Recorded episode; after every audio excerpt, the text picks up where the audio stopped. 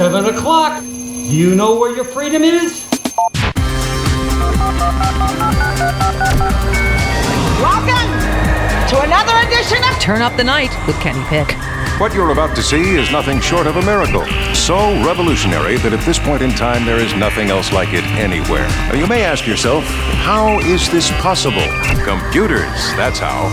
He has a machine and a cord right out of his computer. Prepare to make computer to computer contact. That is an idiot idea. Holy mackerel. The internet. That's the one with email, right? You've got mail. Who said that? Thank you. God bless the internet. That's where the real action is. Come on and take a look. This could be very interesting indeed.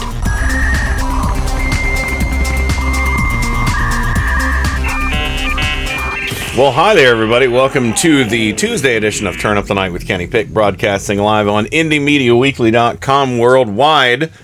And of course, joining me as always on the program, Rain from Four Freedoms blog, Washington, D.C., the Beltway Bureau, the Bubbles of Swamp, yada yada. Welcome. Hi. Hi. Hi. Um no no squid pro quo. No Squid Pro Quo. Although, if you watch the debut of The Watchmen on HBO, there was definitely Squid Pro Quo in that. So, uh, sorry, comic nerds, I'll get it. Uh, and of course, Joe Santorsa, Scranton, Pennsylvania, the uh, Electric City, where they might have a few uh, electrical squids out there. Well, we may. We lit America. Remember that. That's right. That's So- right. Now, I want to know with all of the technology, technological ad- achievements and advancements uh, made by mankind, in particular those that have come from Scranton, Pennsylvania, do you have a good way to restring a pair of uh, clutched per- pearls that were clutched too hard? I just, you know, asking for a friend. Um, Yeah. so poor flimsy, poor flimsy Graham. Uh, yeah, he uh, he ruptured his pearls again. So uh, we'll get to that later. Poor baby. He's awful red My faced stars today. and goddess. Oh dear. Yeah. Well, You know, there's a sale on on fainting couches. oh, okay. Electric Yeah, ones. so- Yeah. yeah, hook the electrodes right up to the pearls, put them on the fainting couch, and. bzzz. uh, yeah. Yeah. Anyway, well, yeah, we'll get we'll get to him later. we'll uh, uh, that's my I don't have my electrical shock there. Um, so yeah, a lot of stuff has been happening. Um, the the one thing that happened over the weekend, uh, which I think is absolutely hilarious, and um, apparently has a lot of right wingers upset, and that is that uh, we we have a new senator. Everyone. Senator Pierre Delecto. Ooh la la. Oh la la! Yes, I think. Do I need my French music for this? Because uh, this is. Uh, uh, wait, wait. There. Hold on. Here it is. I've got my French music here somewhere. There it is. There's some French music. Oh, it's so loud. Oh, oh the music is so loud. Here with Pierre Delecto. Oh, oh. Well, it turns out Mitt Romney. Mitt Romney, much like James Comey, had a secret Twitter account that got sussed out by somebody. I don't even know the full story about how it got found out, but um that's not really the story. The story is everybody melding down that Pierre Delecto even exists. Oh, Pierre. Pierre, you and your Mormon cheese. Doesn't that stand for like Delectable Peter? Or Peter L- Delectable or something? Is that what that means? Going, I'm going with the theory that that's Anne's sexy name for him. Stop it. What? that was Anne. So, Yes. Don't you Uh, think? Yeah, but you know, it's it's. I don't think she thinks it's fair that he got sussed out. You know. It's not fair. That's right. It's not fair. Anyway, uh, And, and I think that Pierre says hello, Rafalca. Hello. no, Rafalca. oh, oh, dressage. It, it could only have been better if he was Pierre Dressage. So, um, but but yeah, so So uh, uh, apparently, you know, I, did you guys read any of the tweets? Because I went through them and it didn't seem that bad. You know, it seemed like he they were, uh, you know. Go ahead, Rain. It seems more like what the what the more interesting part of it was the likes that Pierre Yeah, did. You know, he he likes a lot of the Romney tweets. He likes a lot of the you know the Never Trump tweets. Mm-hmm. And Which would be a surprise to exactly. Oh, let me see if Rudy Giuliani has that number. Rudy, do you have the number of how surprising that would be to anybody? Zero. Yeah, that's uh that's how many people should be surprised that Mitt Romney doesn't like Trump and likes himself. yeah. I mean, But once again, doesn't it prove that you know he's brave, brave Sir Romney? Like he can't say anything or like anything as his own persona.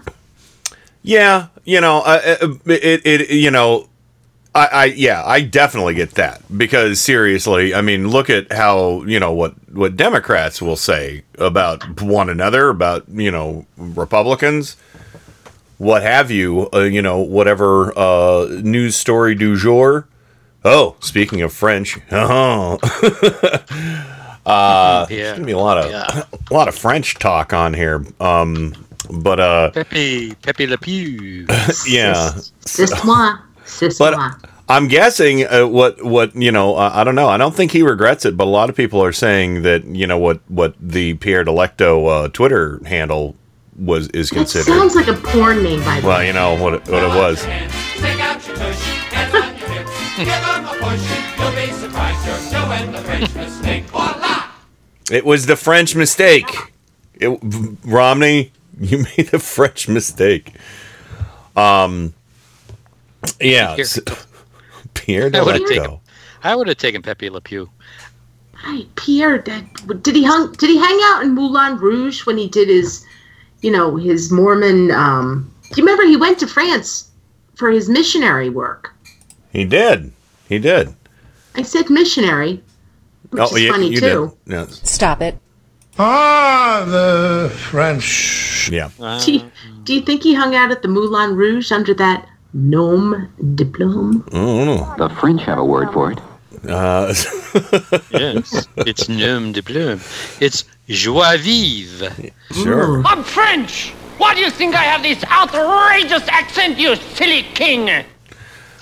Uh, Is Yeah. that your minky? Is that your minky? Ah, Can I touch your minky?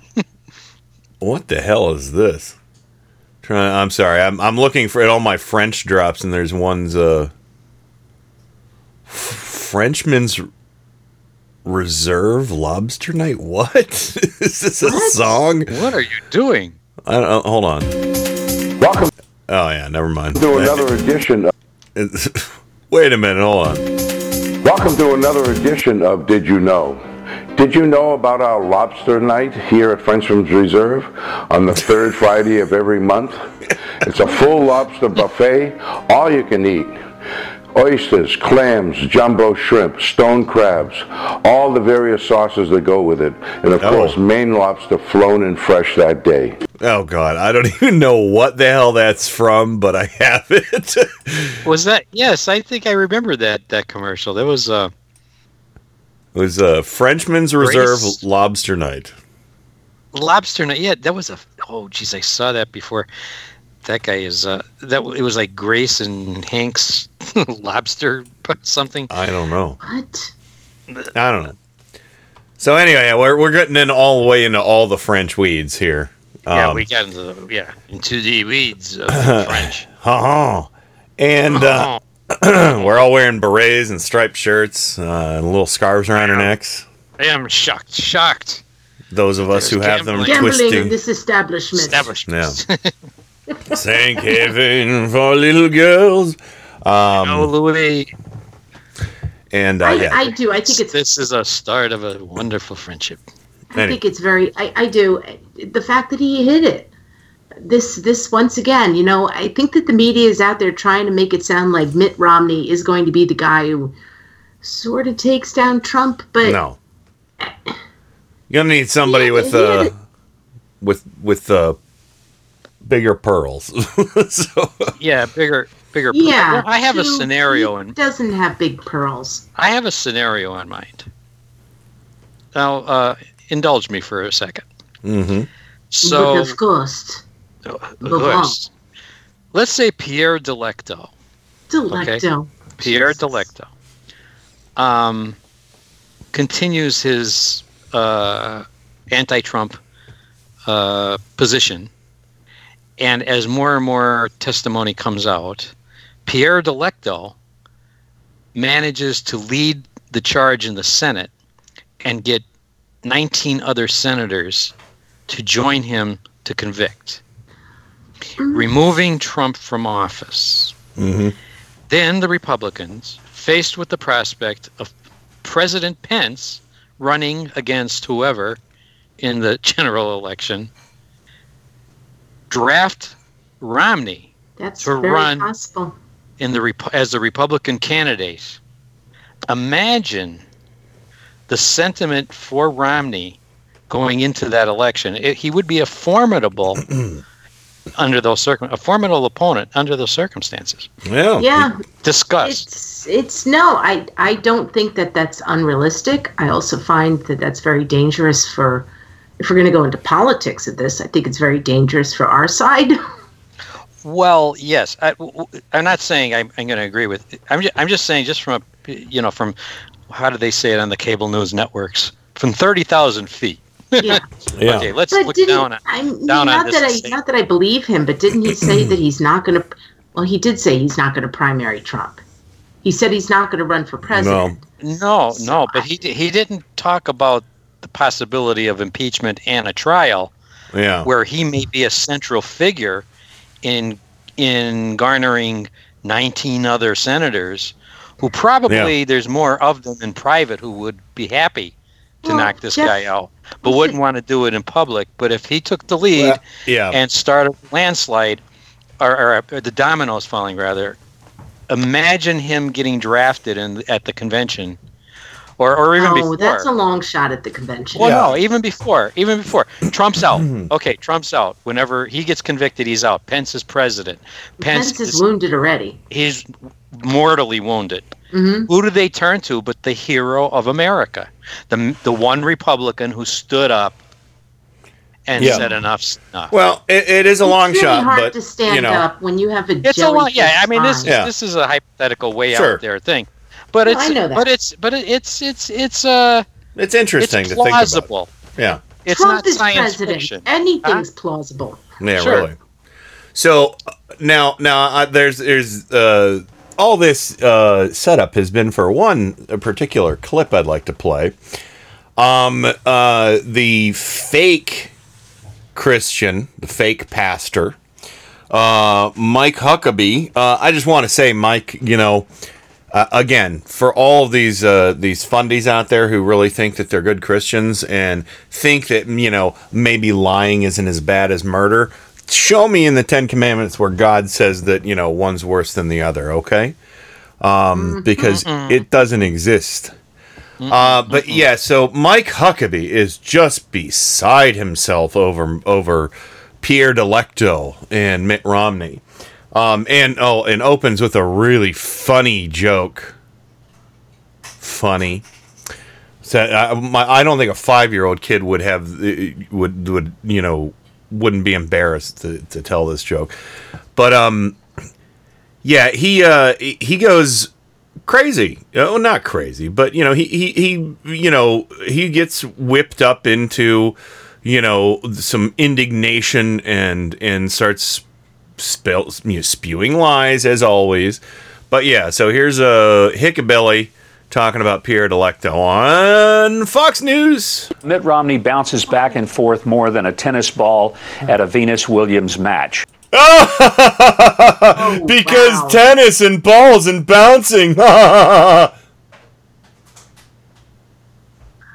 Oh. Seriously. It's not even a joke. No, At a stupid. Venus Williams match. He bounced back and forth like a tennis ball at a Venus Williams match. he didn't work. He did not workshop that. No, no. I mean, there were a lot better analogies you could use. You know, I mean, just you know, you know, he flip flopped so much you could find him eh, on spring break down in Florida. You know, oh. on a Ooh, teenager's feet. Say he, yeah, he flops as much as a fish pulled over the boat deck. Sure. Bounce back and forth like a ball. Oh God. Okay, so anyway, there's his joke out of the way. Um, Evidently, Huckabee has a secret crush on Venus Williams. Oh, well, what do you know? Better tell Big because Southern. really, why bring her up? I, I, she's not really in the news at all right now. You better warn uh, Mrs. Uh, Big Southern Hamburger Huckabee. So, Don't take her cheese plate away. Uh-uh. uh, well, you remember the joke on SNL that somebody, uh, the the actress who played her said, "I'm the daughter of Mike Huckabee and a Big Southern cheeseburger, Big Southern hamburger." Anyway, continuing. Uh, that's part of it. But the, the latest thing is this incredible revelation that he is, in fact, Pierre Delecto. He's got a secret Twitter account. I find this just really stunning. The man's 72 years old. Having fake Twitter accounts on social media, uh, that's the work of kids, cowards, couch potatoes, and perverts like Carlos Danger. What on earth does a United States Senator do calling himself Pierre Delecto? Uh, if he's got something to say, man up and say it. And, and let us all realize that this guy is not a team player. He's still bitter because Donald Trump got elected and he didn't. He needs to get over it. He needs to realize that the choice in this country is a choice between socialism and the very capitalism that he so celebrated mm. and that made him so incredibly uber wealthy. What a filthy fucking liar. I'm just going to say it right now. The, dis- the there's a binary decision between socialism and capitalism. Communism and capitalism. No, we'll take it a step further. Just complete dystopian motorcycle riding Nazis that come to everybody's house and they distribute your Cheerios to the whole neighborhood. I mean, eh, I'm so tired of that. I'm so tired of this, you know, socialism devil. You know, it's like, look, we're already practicing socialism on so many levels in this country that benefit capitalism. Shut the fuck up, you dirty liar. You dirty, filthy, shit mouth liar. I hate him so much. But I also want to say, he just said that basically what Romney's doing is the equivalent of uh, uh, uh, asshole uh, Carlos Danger, Wiener, Anthony Weiner, um, showing dick pics to people. Yeah. Excuse me, but he can do whatever the fuck he wants in his spare time on the internet. He might not be brave for doing what he's doing, but he's not doing what Trump does. He's not going out there and, you know, uh, inciting violence against the press or, you know, demonizing, you know, uh, everybody, you know, who, who's, you know, again, with the socialism threat, um, uh, you know, or going against the, you know, uh, the AOC squad or doing something racist or sexist or homophobic or whatever. I mean, no, that's not, you know, no. Yeah, maybe he thinks he he's too he's too old to be doing fake Twitter accounts. Well, you know what? You're too old, Mike Huckabee, to be a fake Christian because you're lying about shit. You know, you're old enough to know better. That if you truly believe in the in in fire and brimstone, Huckabee, you should fucking repent, shut your mouth, and stay off Fox News. Go ahead, either one of you. I, I resent that. As as a 70 year old, too old to have a, a fake Twitter account. I have a fake Twitter account. I was just going to bring that up, Joe. I I, do, one. and I, the reason I have it is because I was blocked by Joe Scarborough, and I still wanted to harass him. so I, I, I made a Pierre Delecto account of my own. Oh, well. Yes. nice. Is it secret? Was it called PP Delicio? No, if you go on Twitter and search for Corey Garman, that would be me. Corey Garman? yeah, I, I, I like the name Corey. Aw. And uh, I was looking at my Garmin at the time. And I said, okay, that's the last name, Garmin. But that's the thing. There, I think that there are a lot. There's so many things with what Huckabee said that was wrong. Hmm. first off, to try to say he's 71 years old and he's too old to do this stuff, don't tell me for one minute that the people who run Trump's account don't have fake accounts out there trolling other people. Oh yeah.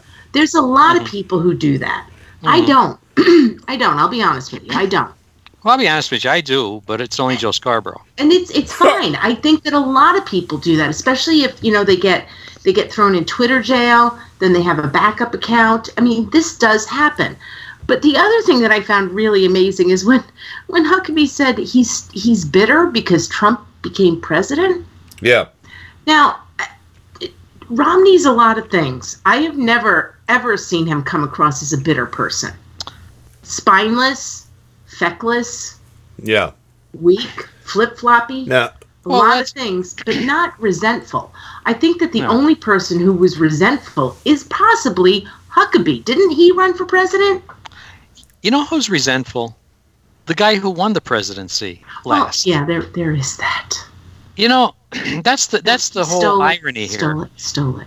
is that the guy who Mhm. won has been resentful for the last two and a half years. Uh, Apparently, that he won. I don't know. Yeah. I don't understand him because he all he's done since he was elected is whine. yeah. Cat Yep. Cat points out Fuckabilly uh, lost to Pierre Delecto in 2012. That's Um, that's what I thought. Thank yeah. you, Kat. And so there's the resentment. Hello, Yeah. project much, Mr. That- Christian man? and and And also that's, that's good. Oh, go Let- ahead. Uh, also, let, let, let's do this too. So, uh, Mike Huckabee, as a fake Christian, is perfectly fine with, oh, John Barron or uh, what what were the other names? The John Barron, Dennis, um, Dennis. Dennis, whatever. Yeah, all the all the fake Trump names. Yeah, all of but this. Yes. but Pierre Delecto is a bridge too far. Now. Huckabee. Huckabee was okay with the Access Hollywood tape and Trump admitting to sexual sexually assaulting women, Nineteen of um, them that count it. And he was okay with that. Yes, yeah, nineteen women uh, came forward, um, and but Pierre Delecto is a bridge too far. Mike Huckabee is okay with Donald John Trump raw dogging Stormy Daniels with his little uh, poison mushroom cap. Oh dear God! Stop. and getting spanked with a magazine while Melania Trump took care of their infant son at home. But Pierre But that's Delecto, okay. but Pierre Delecto was a bridge too far. And let me let me say one more. Uh, Huckabee Fuckabee was fine with his son Yes. hanging a dog to a tree yes. and Mm-hmm. then getting him off. Yep. Okay. Animal cruelty. Can you rephrase that? Thank you. Yeah. Okay. that- Well, he is Um, friends with the Duggars still, so I, who knows? But but but a bridge too far was Pierre Delecto. Yeah, yeah, That's, that was my two cents. yes. I And just I find it interesting. mhm. Mitt, the the thing is, and I do, I, I believe this. I think that it would be nice if Mitt Romney would have come out and liked these things, but he was too afraid to. On the other hand, I think he was doing this to try to gauge what was going on with the Never the Trump crowd. yeah, Now, at a certain point, I don't. I mean, I know he gave he gave there was a he gave an interview to Axios, and I guess it was aired on Showtime or it's going to air on Showtime. I've only seen the clips, but at a certain point, Romney is putting himself in a place where he's going to need to shit or get off the pot. He's still dancing around it in a typical Romney way yeah, where this is uh, this is aberrant. I really disagree with this, and you know, he, the, the, one of the bravest things he actually did was admit that that was his his secret account, which Well- doesn't Oh, yeah. say much about his bravery. I hate to do this, but going along with my little theory, and in in a slight defense of Mitt Romney, oh God, I hate to do this, but anyway, he would be a potential juror, and if he was to have any credibility Right. with other Republicans to try to persuade them during a trial, okay, he he has to play this smart yeah, and by playing smart, I mean if your intention is to be open-minded to removal from office, which has never been done before in the history of this country, ever.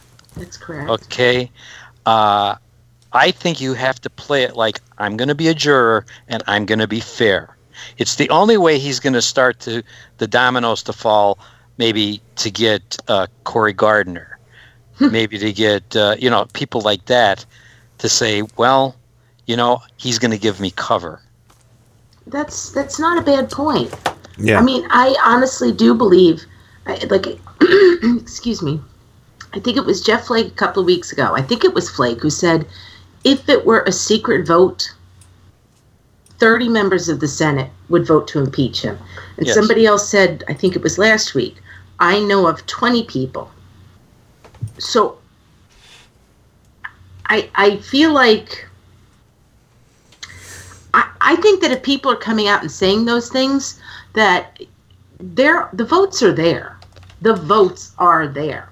And there's another thing going on that's a, little, yeah, Mitch.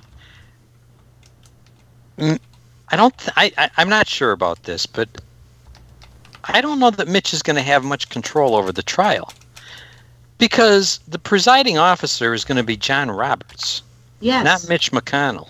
And you know what, Joe? I've said this on the show before. I want to just re up what I've said when when Gorsuch was put on, and then uh, and then and then when Boof. I said this, and I still believe this, even though I don't agree with his his political stance. I think that John Roberts wants to be the one who is known to maintain the independence of that court. I think that people do not realize, or I, it's it's my it's my position Yeah. that I think that Roberts really could be a wild card in all of this. It's just I don't know. I, I- I, I don't know how much of the trial Mitch McConnell could control if the presiding judge happens to be John Roberts, and it will be. I think John that McConnell can control the scope of the trial. I don't know if he can because the presiding judge, where if, if, if for instance, I, I, I'm assuming, and I, I, you know, I've never, I didn't closely watch the Clinton trial because I knew it was going to be a sham, but Right. uh, if this is a real trial, a trial judge makes rulings on motions. And I would imagine that if McConnell tries to pull a stunt, the Democrats would make a motion and it would have to be ruled on by the presiding judge, who would be the Chief Justice. Which this is why I I mean I understand that people are really nervous about Roberts. I really do feel like if it gets to this point, Mm-hmm. I think I think that he is going to take it seriously. Well, um, who was the guy? Who was the guy that was the the um, uh, in charge of the Clinton one? Well, the, the prosecutor was Lindsey Graham. Li- Yeah, but that was in the House. That was Well, before. he, no, he was the became- one that, that represented the House at the Senate trial. Right. He was the prosecutor at the trial. Okay, Yeah. but Well, it was I- Chief I- yeah. Justice Rehnquist. It was Rehnquist, yeah, we got to go to the It would have been. Yeah, at the and Rehnquist took it very seriously. So All right. Well, excuse me. We got to go to the break, but yeah, uh, I just want to put a cap on this. Mike Huckabee, fuck off. Um, piece of shit. all the Huckabees need to go away, All including them. Sarah. All of them. Yes, and then Mrs. Big uh, Southern Hamburger as well. Who uh, I don't know. Look, y'all. Look, y'all. Uh, all right. Which way? Which way? Up or down? Um. So sorry, that was rude. um, because of her eye position. Uh. So anyway, uh, we're gonna go ahead and go to the break. I've queued up a double shot. We're gonna listen to uh, Bobber and P.S. Mueller with a basket full of deplorables, followed by Ghost Gun. Yay. And uh, we'll be back with more Turn Up the Night and some other stuff. A lot of news, but we'll be right back with more right after this. I call on Andras, Grand Marquis of Hell, provoker of discords, and upon Ronwe, demon of forbidden knowledge, and upon Behemoth, archdevil of the black delights. I call upon Asmodeus the Destroyer, and Astaroth, friend of all the great lords of Hades. I call upon the many names of Prince Satan, Beelzebub and Lucifer. I demand an audience with his satanic majesty! Katie Pick on Turn Up the Night.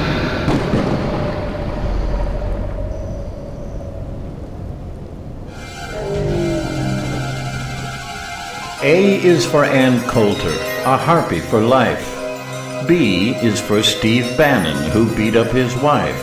C is for Chris Christie, who swallowed his soul. D is for David Duke, a Klan man a-hole. E is for Elephant, the sad GOP. F is for Frank Gaffney, pollster and SOB. G is for Newt Gingrich, who's frankly a douche. H is for Sean Hannity, who needs a punch in the boosh. I is for Islamophobe. Trump supporters are some. J is for Jack Kingston, Trump supporter so dumb. K is for Katrina Pearson, surrogate with no brain. L is for Rush Limbaugh, our society's stain. M is for Paul Manafort, most despots his allies. N is for Nazi at all of Trump's rallies. O is for Omarosa, a suck up for Trump. P is for Reince Priebus, a cancerous lump. Q is for queer fear his supporters all feel. R is for racist, how Trump seals the deal. S is for sexist, vile mansplainers all. T is for Trump, never lacking in gall. U is for uneducated, the crowd cheering wildly. V is for Vladimir, Trump supporter, though mildly. W is for white folks who say all lives matter. X is for xenophobe, non-white people hating. Z is for zero, their empathy rating. So to all the deplorables a stink in their basket, here's hoping Trump's candidacy lands in a casket.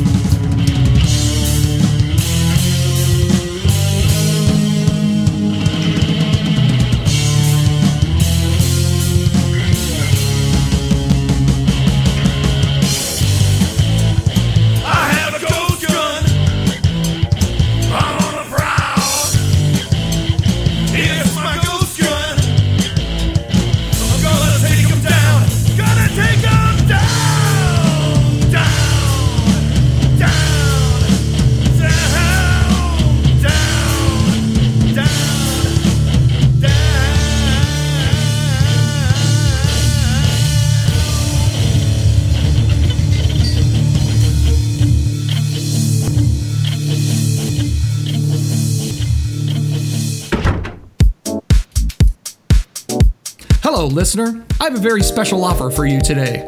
Are you interested in listening to a group of middle aged white people talk about geeky subjects once a week? Very refreshing and new, I know! Me and my friends at First Table Gaming enjoy having roundtable discussions on important and intelligent dumb shit. For example, why doesn't Magneto just use the Earth's molten core to put us all out of our collective misery? Can he even control lava? What is even in lava? How can anyone actually know what the core is made of? Does Wonder Woman have a favorite color?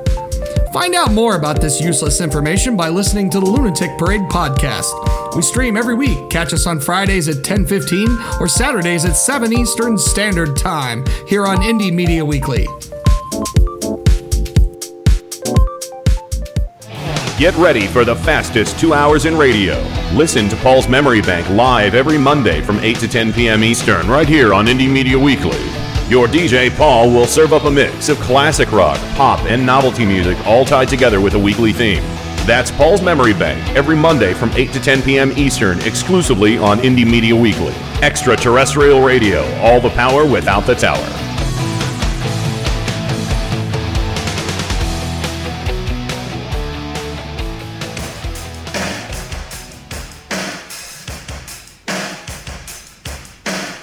Hey, this is Brad Friedman from BradBlog.com and the Bradcast, heard right here on Indie Media Weekly. Thanks for supporting truly independent media, right here on Indie Media Weekly.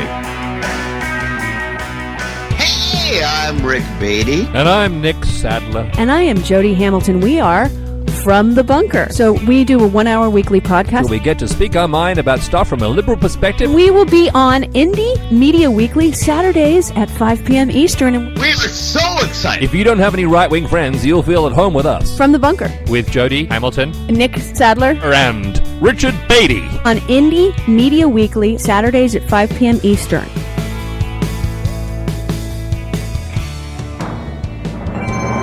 It's all treats and no tricks on Indie Media Weekly. Happy Halloween!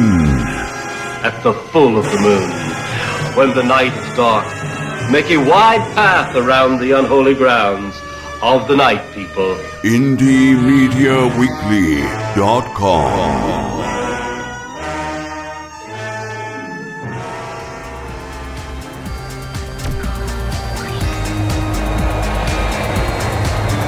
This is Stephanie Miller. You're listening to Turn Up the Night with Kenny Pick. Great Scott! What is that? It's really weird, but it's also the coolest fucking thing I've ever heard in my whole life. Terrible, by the way. Totally overproduced. The first known instance of a man who was killed because he had lousy ratings. Oh my god! They've killed Kenny! You bastard! I've had worse. It's showtime! It is showtime, and welcome back to it. And of course, joining me as always, Mr. Electric City himself, Joe Santorsa, owner operator Joe's Clown Car Garage, also heard on the Tim Corrimal show. Uh, welcome back. Thanks. And a little bit of a public service announcement. Uh, Scranton will be hosting Joe Biden tomorrow at 9.30 at Scranton Cultural Center. So, uh, you know, Come if on you down. Can, go visit. Come on down and visit him. And we have an ex-Obama staffer running for mayor. What? Oh, yes. Here, I'll put her little web page up there for you to enjoy. Her name is Paige Cognetti, and she was a senior advisor to the undersecretary at the Treasury Department under Obama. That's awesome. And she is running as an independent in a crowded field. And Really? uh, give her a look. Yes, Paige is quite a girl. What made Cool. her run as an independent, Joe? Well, because the Democratic machine in Lackawanna County, Pennsylvania, tends to be very, very old boy. Okay. And she's running against the old boy network. Okay. And she said so in her ad. She has great ads out. Cool. That the old boy network's trying to pick the mayor, but she's not gonna let them. Well, So- I'm gonna I'm gonna send her a couple of uh, bucks because Well, I put her page. I put Paige's page up there. Check her out. Gonna have a baby in December. oh she and, uh, can't run. She can't run. She's running. She's baby, running. what the hell? She's Harvard ed, Harvard educated and uh, an Obama staffer. So nice. Give her a look. Thanks, Give her a look. Mama. Do you Yeah. endorse her, Joe? I wish I lived in the city, but I don't. Oh, but I certainly, certainly, she would be the one I would vote for. There you Okay. go. Because the morons that are running against Uh-huh. her are just that morons. Yeah. Okay, that's good to know. I I will I'll send her a couple of dollars. And uh, of course, I should say that the current mayor is going to jail. So, Oh, well. yeah, yeah. Yeah, we need less morons. And I Yes, guess that do. means we need less. and more Harvard-educated Obama supporters.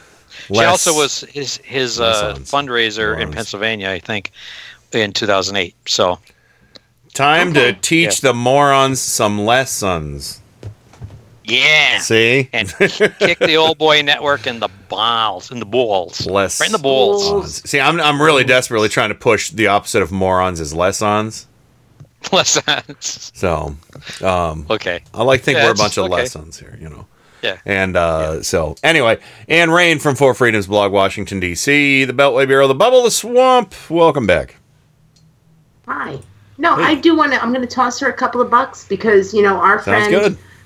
Um, Karl Frisch. Karl, Karl is running, and you know we we tossed money his way. It looks like he. All politics is local, Absolutely. so Yes. you know find somebody you like locally. If if it's a friend of a friend or somebody who, just toss them, even if it's just five dollars. I'm going to toss her some money. I mean, uh, the current mayor got caught in a, a pay for play scheme. Oh. Okay, and uh, unfortunately, he hid some of the cash in his suspended ceiling in his house. Oh, Not well. too bright. but but uh, But the FBI ca- the FBI caught up with him, and uh, so she's she's vouching to clean it up. Good. I think I I think I could squeeze a few more bucks up there. Oh shit. Give her two dollars. Give her a dollar. Give her what you can because the girl's gonna win. Yes. They Su- try to help keep her suspend ballot. They're help her. suspend her ceiling yes, yes. so she can break it. Well, thanks thanks for that information, Joe. That's awesome. Nope, Let me just try and squeeze a few more of these pay to play bucks up there. Uh, oh! What was that? anyway, speaking of criminals, um, let's go ahead and uh, and uh, uh, we we need to listen to Mick Mulvaney. Uh, he really cleared things up with Chris Wallace this Sunday about his uh, his quid pro quo gaffe from last week. Um, and uh, it, no, really, he did a great job of clearing up. Hey, here, here's the audio, real quick. Oh, I'm so sorry. That was the audio of a man taking a giant shit. I you can understand how I would have mixed those two clips up, right? Yeah. Yeah. um, Oh, so, uh, yeah, I am so sorry. I can't believe I mixed that up with the Mulvaney interview because he did such a such a great job. Uh, w- wait, I, I did it again. Okay. Uh, I set that up. Uh, so this is the night where Ken explains all the jokes he's trying to do. Um, so, uh, so yeah, so Mick Mulvaney. Uh, oh, Destroyer Kurt knows where that clip's from. Yeah, it's from Mr. Bungle. You're right. so, uh, I think I'm the only show who uses that. Only. But anyway, uh, yeah, so uh, Chris Wallace had Mick Mulvaney on to, uh, again, clear things up. And it was hilarious. It was absolutely hilarious. Here, it's this is a long clip, so we'll we'll pause it at some point here. White House Chief of Staff Mick Mulvaney. Mick, welcome back to Fox News Sunday. Good morning. Yeah, I flinched a little bit because that's what people are saying that I said, but I, I didn't say that. But I'm looking forward to the conversation. All right, let's have the conversation. Yeah. Why? Here's my first question. Why did you say in that briefing that President Trump had ordered a quid pro quo, quid pro quo that uh, investigating the Democrats, that that aid to Ukraine depended on investigating the Democrats? Why'd you say that? Again, that's not what I said. That's what people said that I said. Here's what I said. I'll say it again, uh, and hopefully people will listen this time. There were two reasons that we held up the aid. Um, we've talked about this at some length. The first one was the uh, the rampant corruption in Ukraine. Ukraine by the way, Chris, is so bad in Ukraine that in 2014 Congress passed a law uh, making it uh, making us uh, requiring us to make sure that corruption was moving in the right direction. So corruption's a big deal. Everybody knows it. The president was also concerned about whether or not other nations, specifically European nations, were helping with foreign aid to the Ukraine as well. We've talked about that uh, for, for, for quite a while now. I did then mention that in the past, the president had mentioned for me to time to time about the DNC server. He mentioned the DNC server to other people publicly. He even mentioned it to President Zelensky in the phone call. But it wasn't connected to the aid, and that's where I think people got sidetracked this weekend at that press conference. Two reasons for holding back the aid. Uh, let, me, let, me, let me pursue that, though. Sure. Because I believe that anyone listening to what you said in that briefing could come to only one conclusion. Let's play what you said. Sure. Did he also mention to me in the past the, the, the, the, the corruption related to the DNC server?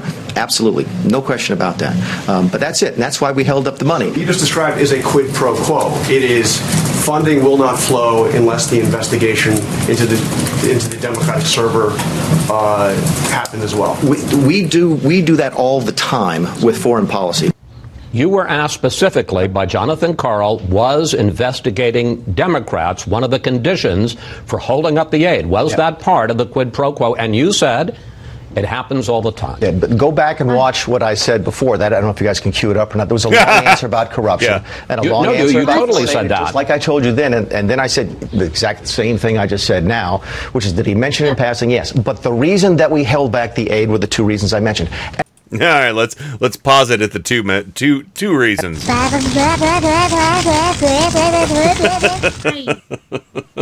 um,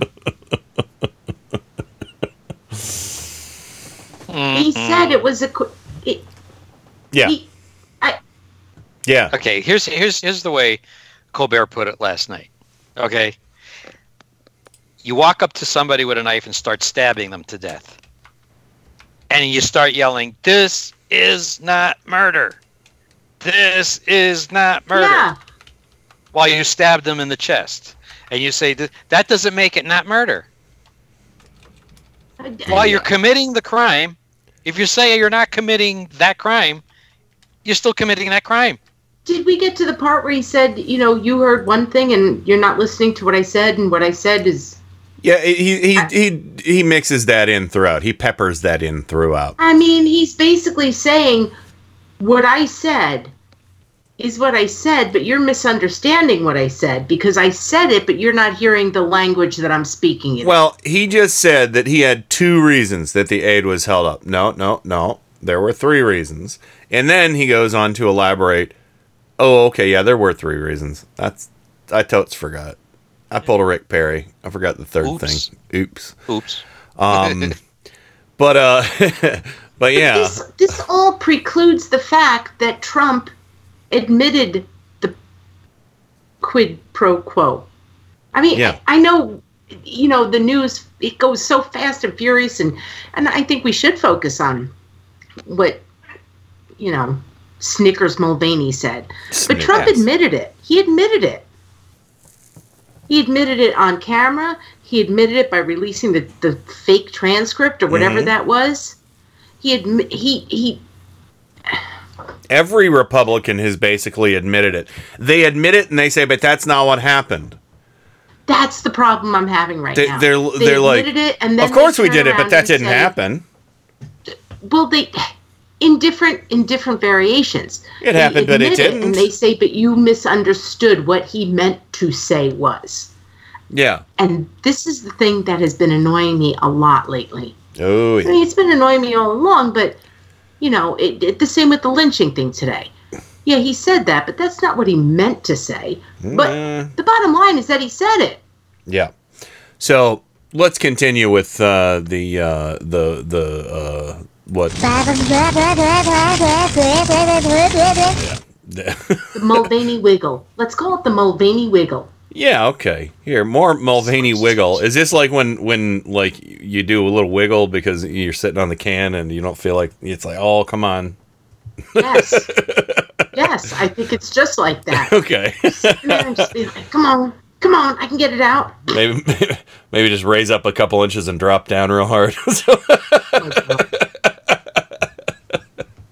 let's just Oh. go with. I like Mulvaney Wiggle. Okay, not the two inch drop. All right. And I can prove it to you. The aid flowed. Once we were able to satisfy ourselves that corruption was actually, they were doing better with it. Uh, we got that information from our folks, from the conversation with Mr. Zelensky. And once we were able to, to establish, we had the Office of Management Budget do research on other countries' aid to Ukraine. It turns out they don't give hardly any lethal aid, but they do give a considerable sum of money in non lethal aid. One, the, once those two things were cleared, the money flowed. There was never any connection between the flow of money and the But, service. but Mick, you know, I, I hate to go Yeah. through this, but but you said what you said, and the fact is, after that exchange with Jonathan Karl, you were asked another time why the aid was held up. What was the condition for the aid? And you didn't mention two conditions. You mentioned three conditions, and I want to. And let's listen to all three of them because this you stated it very clearly. Let's listen. Three issues for that the corruption in the country, whether or not other countries were participating in the support of the Ukraine, and whether or not they were uh, cooperating in an ongoing investigation with our Department of Justice. That's completely legitimate. Well, you heard me say the number three in the press conference, but what I actually said was the number two. And there was an, a third thing there that I didn't say that you misheard. And you really need to pay attention to what I said and what I did not say, which I will put asterisks by from here on out. I, I mean, no, it's insane. It's it's insane. You know, I, I mean, I, I'm sick of using that word, but you know, it's like, dude, you just said there were two points. Now, Chris Wallace plays you the fucking tape of you saying there were three conditions, and you outlined the one condition that makes it quid pro quo. Yeah. Political I think it's funny that he hijinks. saying number two. Oh, it's yeah. amazing. These people must have great chiropractors because the knots they twist themselves in, they Oh can't my get out on their own. Oh my god. Yeah, they They're they, ha- they have to Cirque- have help. they- They're gonna have jobs in Cirque du Soleil if they don't go to prison uh, after Oh, all this. really? They they're they're looking for some good contortionists, Mulvaney. Although could uh, all the ugly mugs on those guys, there's no like bird mask in the world that's gonna fix that shit. Um, so anyway, I don't know what. Just yes, everybody in Cirque du Soleil wears a bird mask, folks. That's what I think. it's also French. Anyway. Ooh. Uh, Ooh you la you la. will spot Pierre Delecto at many a performance. Pierre, Pierre he Leve- stars in every every one of those shows. He was in Le Cage of Faux. The Cage Uh, of Flow. Well, you know the there was Cage that. Flow. I love that. Oh. Uh, I love that scene from that one movie he's in, he, where he comes in and he's like, "Huh, huh who orders the baguette?" Oh. but it's not a Or how about baguette. Clous- He's the he's the one in the You know, in the uh, Clouseau movie when he comes to the the desk at the hotel and says, "Do you have the massage?" and the guy says, "Oh yeah, down the street, two blocks. Knock on the door." Oh. No, no, no, not that massage. The massage. I, Yes. you know, the thing about Mulvaney is that I stopped arguing in person with these people a long Mm-hmm. time ago Yeah, because you'd, you'd come at them like, here are the facts. And this is, you know, Wallace came at him with the facts and then he kept shifting the goalposts or playing, I don't know, Pong. within a five minute time period. Yeah, and it, it's sort of those things where it's like you don't even realize, you don't even know what you're defending. Yeah, Like I, I listened to that, listening to it again. I heard it. I heard it since Sunday, and it, it, it's he doesn't. He's just throwing. He sounds like every fucking Trump supporter out there who doesn't even know what they're defending. And Yeah. what makes it even worse is that he is the acting chief of staff. He's not that guy who shows up at your friend's picnic, and now you're Yeah. arguing over Trump over you know a Bud Light. Well, here i- i- here's the rest. You know what I'm saying? yeah, I do, I do. We're just running out of time, so here's. The, but no, I totally Oh, get it. sorry. Uh, no, that's okay. Uh, but yeah, we got a couple more minutes of this clip. Continuing. Not only did you say that investigating the Democrats was one of the three conditions, not two, that you had just said that you had talked about, investigating the Democrats was part of the quid pro quo. You also said, if I may, it was part of the Justice Department investigation into the origins of the Russia probe. But the fact is, not only did the, the press think you said it, here's what uh, a statement that was put out by a senior Justice Department official. If the White House was withholding aid in regards to the cooperation of any investigation of the Department of Justice, that is news to us. Everybody thinks that that's what you said, and you didn't. You said right there, three points, not two. Well, and a couple of different things. You again said just a few seconds ago that I said there was a quid pro quo. Never use that language because there there is not a quid pro quo. You, But you go were asked by Jonathan Karl. Is that you described a quid pro quo, and you said that happens all the time. and, and reporters will use their language all the time. So if my language never English? said quid pro quo. But let's English? get to the, the heart of the matter. Go back and look at that list Ah. of three things. What was I talking about?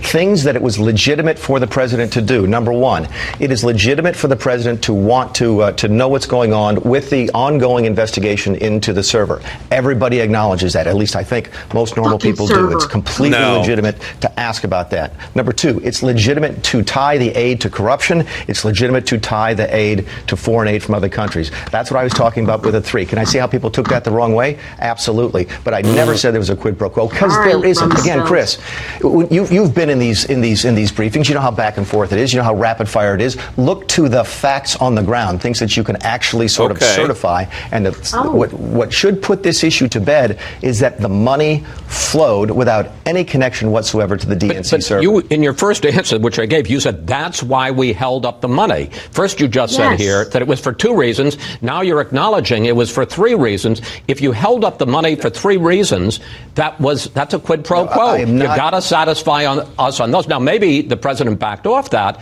but that was the proposition here. It absolutely was. And amen to Chris Wallace for that. For getting all the audio and, and no no no. There were three points. Not two. You just lied. And now you're saying now you're saying what you did say at the press conference, and it is a quid pro quo. It's a quid pro quo from the transcript, the partial transcript, the notes. Um, i- i it's it's quid pro quo that it's it's confirmed that the whistleblower knew exactly what was going on. It's confirmed with John Bolton and his staffer, and now today we're going to hear this when we come back. Bill Taylor, top Ukraine diplomat, testifying today uh, at the impeachment inquiry. Holy shitballs, Batman! He's not a Trump cultist. Can I just toss one other thing that I just it's been bothering the hell out of me? Mm-hmm. This idea of that the that Ukraine has the DNC server is total and complete bullshit. Yeah, it's a it's a right wing conspiracy theory. There is no I, I- the And you know who server, probably server, started that's it? Like you know, One wild guess as to who started that rumor and put it out there for the Alex Joneses of the world to talk about. Well, on the other side of the break, I have The Kremlin. a question. Yes. Yes. Putin. I have, this I have- idea of looking for the server and uh, thinking that the DNC server is in Ukraine. It's Russian that is propaganda. the most completely false bullshit story ever. It's Russian Period. propaganda. But Joe, what were you going to say? on the other side of the break, I, I want to bring up something that nobody ever asks. Well, unless you have time now. Is our children learning? No, the thing is this. Okay, here, follow this logic. They're saying that Ukraine is the one that hacked the server. right. Right. Okay, the server was the DNC server. Mm-hmm. When hacked, got emails that were damaging to Yes. Hillary Clinton I know, Joe. and were handed over to WikiLeaks, whom Trump kept saying, I love WikiLeaks.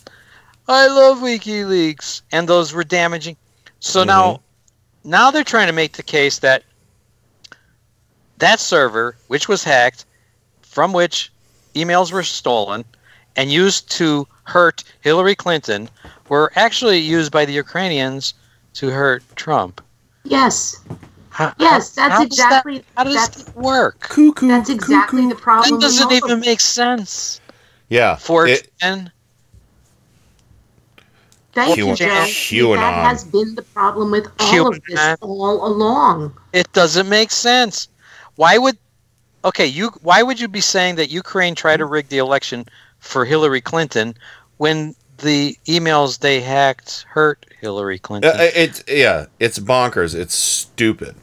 So anyway, all right, good point. But yeah, we can we Thank can discuss Joe. we can discuss more when we come back. Uh, but yeah, so uh, uh, anywho, it is break time. We shall return with lots more. Turn up the night right after this. Friends, here's some exciting news. Everybody, I know you can believe in yourself. If you believe in yourself, you will know how to Turn up the night with Kenny Pick. stand up, everybody, for rock and roll. When was the last time you were afraid? Really afraid? Brace yourself for the sound of terror. It comes every time you hear IndieMediaWeekly.com.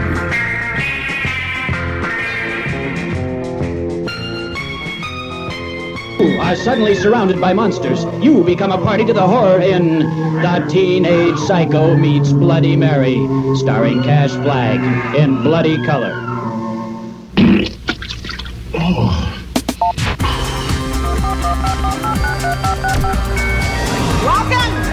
to another edition of Turn Up the Night with Kenny Pick. What you're about to see is nothing short of a miracle. So revolutionary that at this point in time there is nothing else like it anywhere. Now, you may ask yourself, how is this possible? Computers, that's how. He has a machine and a cord right out of his computer. Prepare to make computer to computer contact. That is an idiot idea. Holy mackerel. The internet. That's the one with email, right? You've got mail. Who said that? Thank you. God bless the internet. That's where the real action is. Come on and take a look. This could be very interesting indeed.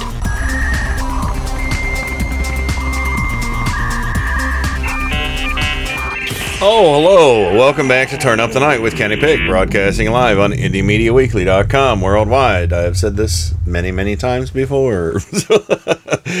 and of course, uh, we're on Indie Media Weekly Radio for Humans. Please enjoy all of the lovely Halloween music and Paul's Memory Bank and Midnight Sun and the Bento Box. And coming soon, we're going to, going to be reviving the TV Sound, Susan's 80s uh, music show on Thursday nights and of course gods and monsters. I'm rebuilding uh, the the gods and monsters metal library now so uh trying to mix it up a little bit. Try and put more rare stuff in there than than stuff you hear all the time. Uh so uh although i've always had a good mix in there. Uh, look at me arguing with myself. Anyway welcome back. I'm like mick mulvaney here. Well you know they're there were oh, there were too many popular songs in there, but there was never really that many popular songs in there. Anyway, welcome back, Rain from Four Freedoms blog, Washington D.C., the Beltway Bureau, Der Bubble. Oh. Happy October 22nd. I Yeah, I wasn't That's sure what- if you mentioned that at the beginning of the show. I didn't say that, but yes, it is October twenty second, twenty nineteen. Thank you for that. I, I'm I I have, was trying to get real good at mentioning the dates. Is it is the significance of October twenty second? Um, well, it's the day that um, no, no. okay. I just I was trying to I was trying to help you out there. I Is wasn't in- sure if you mentioned it, and I know that you've been trying really hard to mention it. So Is it International uh, Ice Cream Made by Robots Day or something? October twenty second day, There we go. at So it's least in this hemisphere. is it International Pop and Lock Day?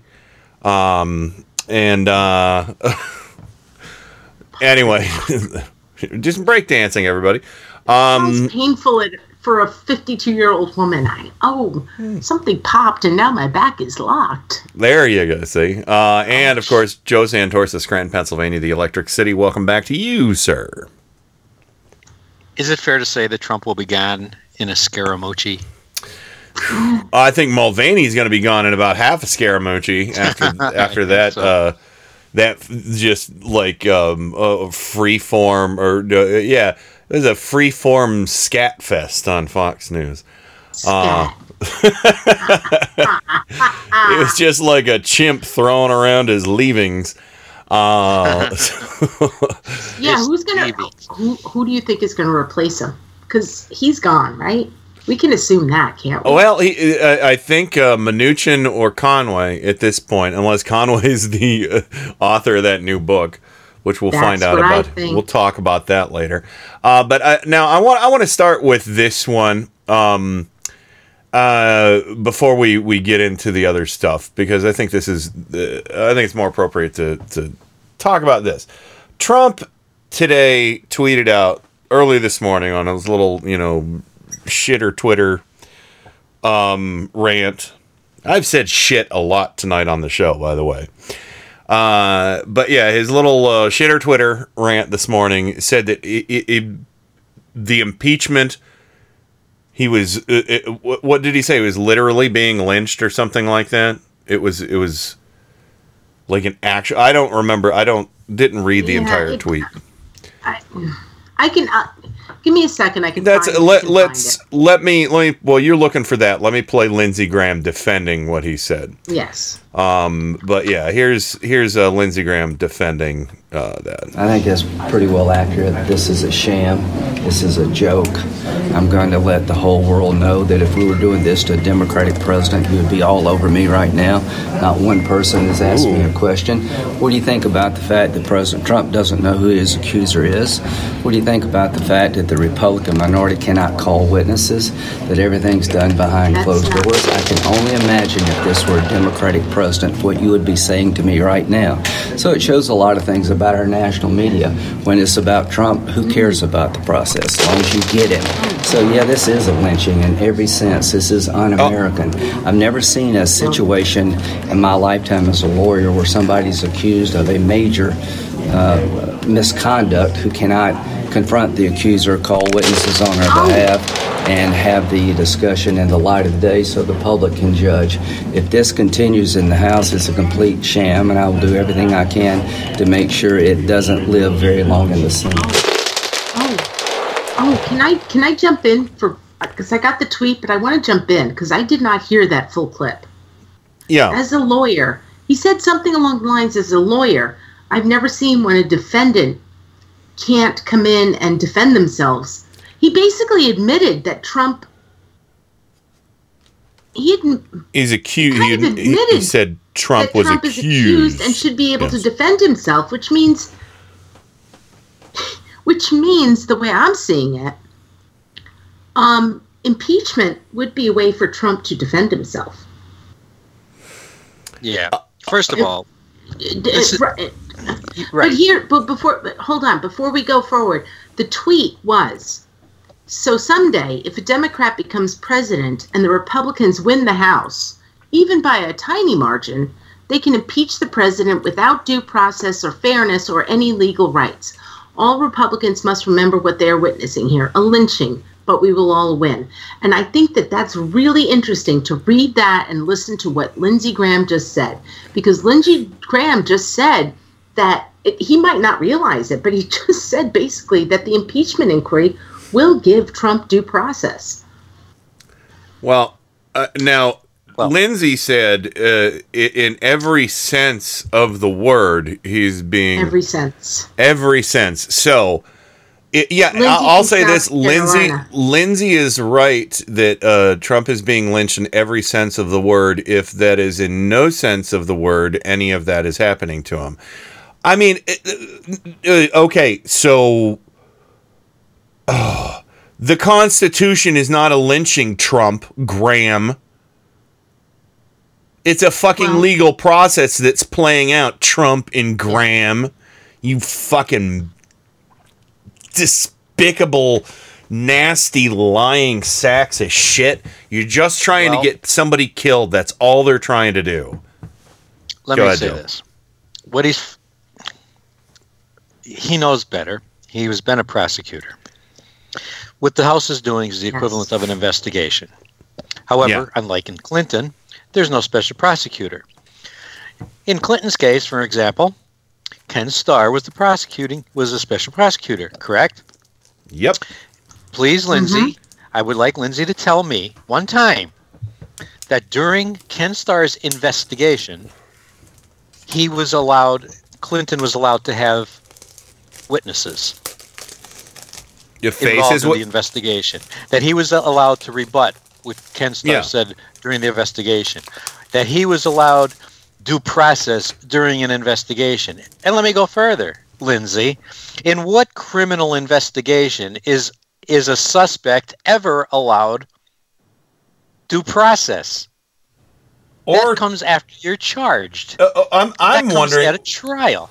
unless somebody is uh, okay and, and here's the thing unless somebody point, is representing themselves uh, you know he's saying uh, if trump were to represent himself which he never would because he's not he's not that stupid um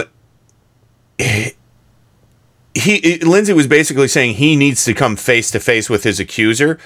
That doesn't happen it's not like some fucking death match or showdown. You don't get to interrogate witnesses or something like that. Maybe he's saying it in the legal sense, you know, where his attorneys should be able to question them, but we're not in a court yet. It's not a fucking court of law. You know? Right. I mean, this is it's a it's just a disingenuous stupid lie. It's also disgusting the fact that Lindsey Graham, who comes from South Carolina, who actually has an African American opponent, saying that this was a lynching. And I've seen I've seen on social media that Lindsey Graham is is saying this. I don't know if he's that smart. I, I I'm not sure, but he's saying this to try to rally up the Trump base in his state, which The is still other- disgusting. The other senator from South Carolina is black. Yes, and he he actually he said I would not have used those words. Like he Oliver Willis on on Twitter. If you don't follow him, follow him. Um, he basically said, and Oliver Willis is an African American. Said Scott, right? Tim Scott. Yeah. I think it's Tim Scott. Tim Scott is shucking and jiving. You know, and it, it's disgusting because I'm a white woman. I would never say, "Oh my God, I'm being lynched."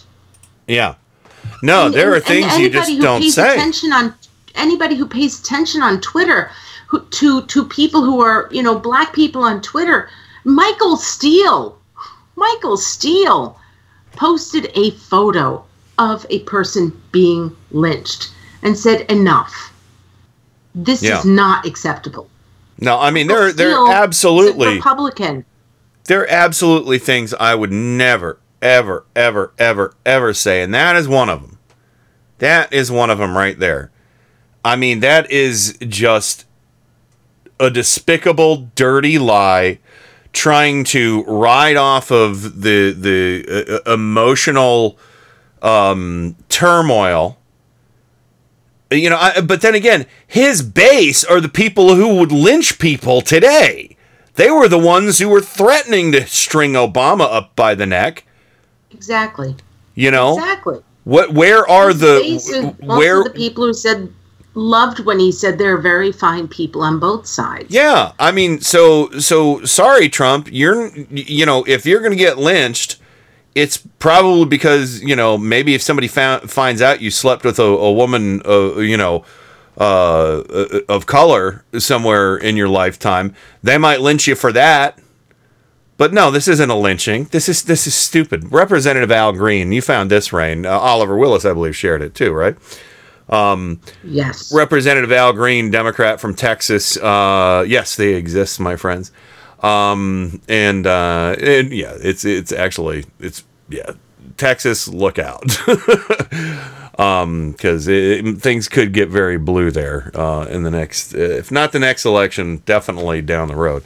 But um, Representative Al Green, uh, part of his floor speech from today, uh, said this. I rise today with a heavy heart and tears welling in my eyes. I rise. I rise because how dare the president compare lynching to impeachment?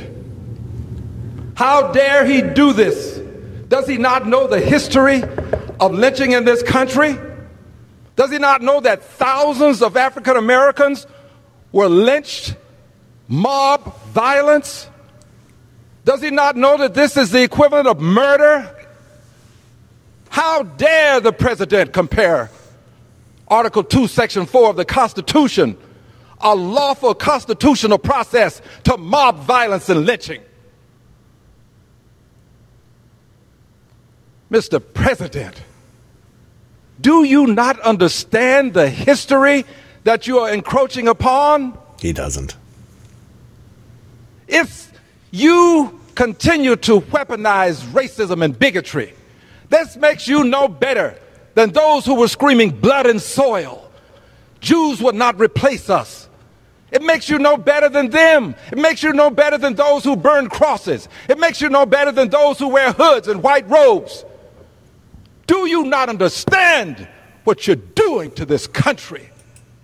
Amen. Amen. Damn. Uh, you know, uh, uh, well, I will say I think Al Green was being uh, a little magnanimous there uh, because uh, Trump has always been as bad as the people who scream Jews won't replace us in blood and soil. He's always been that bad. You know, his father was a Klansman and he admired him for it. I'm certain of that. Um, you know, all you have to do is take a look at his track history, and of course, you know, that culminated in him being the figurehead of the largest racist political movement of the 21st century, and that's birtherism. So, um, you know, the largest new racist movement, white nationalism, obviously is bigger, but they con- the two birtherism and that go hand in hand. Um, And it was Yeah. made mainstream. It was made mainstream by the likes of Fox News and uh, Republicans, white Republicans. Um, so many of them. So many of them. I mean, there's so many people I'm going to go one step further and say black Republicans who didn't denounce it. Yeah, but they're you know, I mean, I guess if yeah, if you want to count them on two hand, you know, one hand. I know. um, I uh, mean, and I don't want to, you know, I don't want to corner, you know, Michael Steele on that because I think he's always been against that birtherism. oh yeah, I but- don't remember him ever being yeah. But you know, I mean, it, it, yeah, you know, uh, it, this is no surprise that Trump is using this because he doesn't care. He doesn't care about African Americans. He doesn't care about their feelings or the history that, you know, of suffering. You know, he's the guy who went out and said, "Where's my African American?" And that his African American has since turned his back on Trump. Talked about that a few weeks ago. About promoting white nationalism. Yeah, white nationalism, white supremacy. Uh, you know, this is the guy who who told African Americans, "What do you have to lose by voting for me?" Essentially implying that African Americans had nothing. Yeah. Yeah, that's true. No, I won't say implying. He said they have nothing. Look, I'll give you something because you have nothing. You're miserable because there's a black guy in the White House and he's treating you poorly. What do you have to lose? What do you have to lose? I might be just as bad as the black guy, but I might be better. You know? Yeah. And Obama was not bad for the African American community either. I'm sick of people saying that shit. I mean, it, why are so many African Americans still Democratic? Well, you know? That could be a whole show, Ken. Yeah. That So, could, that, literally, that could be a whole show. I mean, I mean- there's a reason why African American women are the ones who carry the Democratic Party. Mhm. We need to acknowledge that. And I personally feel like, you know what? Listen to black women Democrats Yeah. on Twitter, on Facebook, wherever you are. Listen to them. Don't question them. If they tell you something's bad, they know. yeah, absolutely. Um, but you know, but you know, Trump won't. Trump won't. And I'm sure Diamond and Silk is out there probably. Uh, they're, Yeah, I'm sure those Fox and those Fox and Friends is probably going to have them on tomorrow for them to explain how it's not, you know, insensitive to bring up lynching. And they'll say it is. He literally is being lynched because Yeah, we know well- what literally means in every sense of the word. Lindsey Graham. Yeah. Fuck. I, I think that Lindsey Graham said that to to try to rile up his his white racist base South Carolina. I do. I think Yeah. that Lindsey Graham's a lot of things. I don't think he's a stupid politician. Yeah. Although Uh, he's getting more and more stupid. I, Yeah. I will say over the past year and a half, I don't understand some of his choices, but he knows he knows how to run a campaign. He Yeah. knows how to get reelected. You in can only you can South only yeah Carolina. you can only clutch and rupture your pearls so many times though. Uh, ruptured pearls.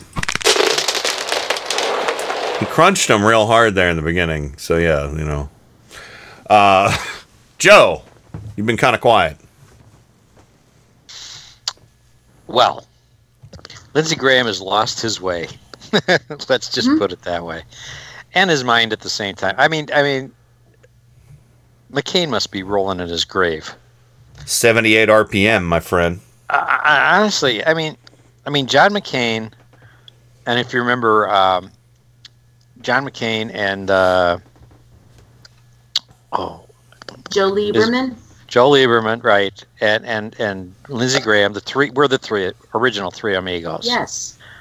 right? And for all the differences I had with John McCain on policy, I, I do believe John McCain was a decent man.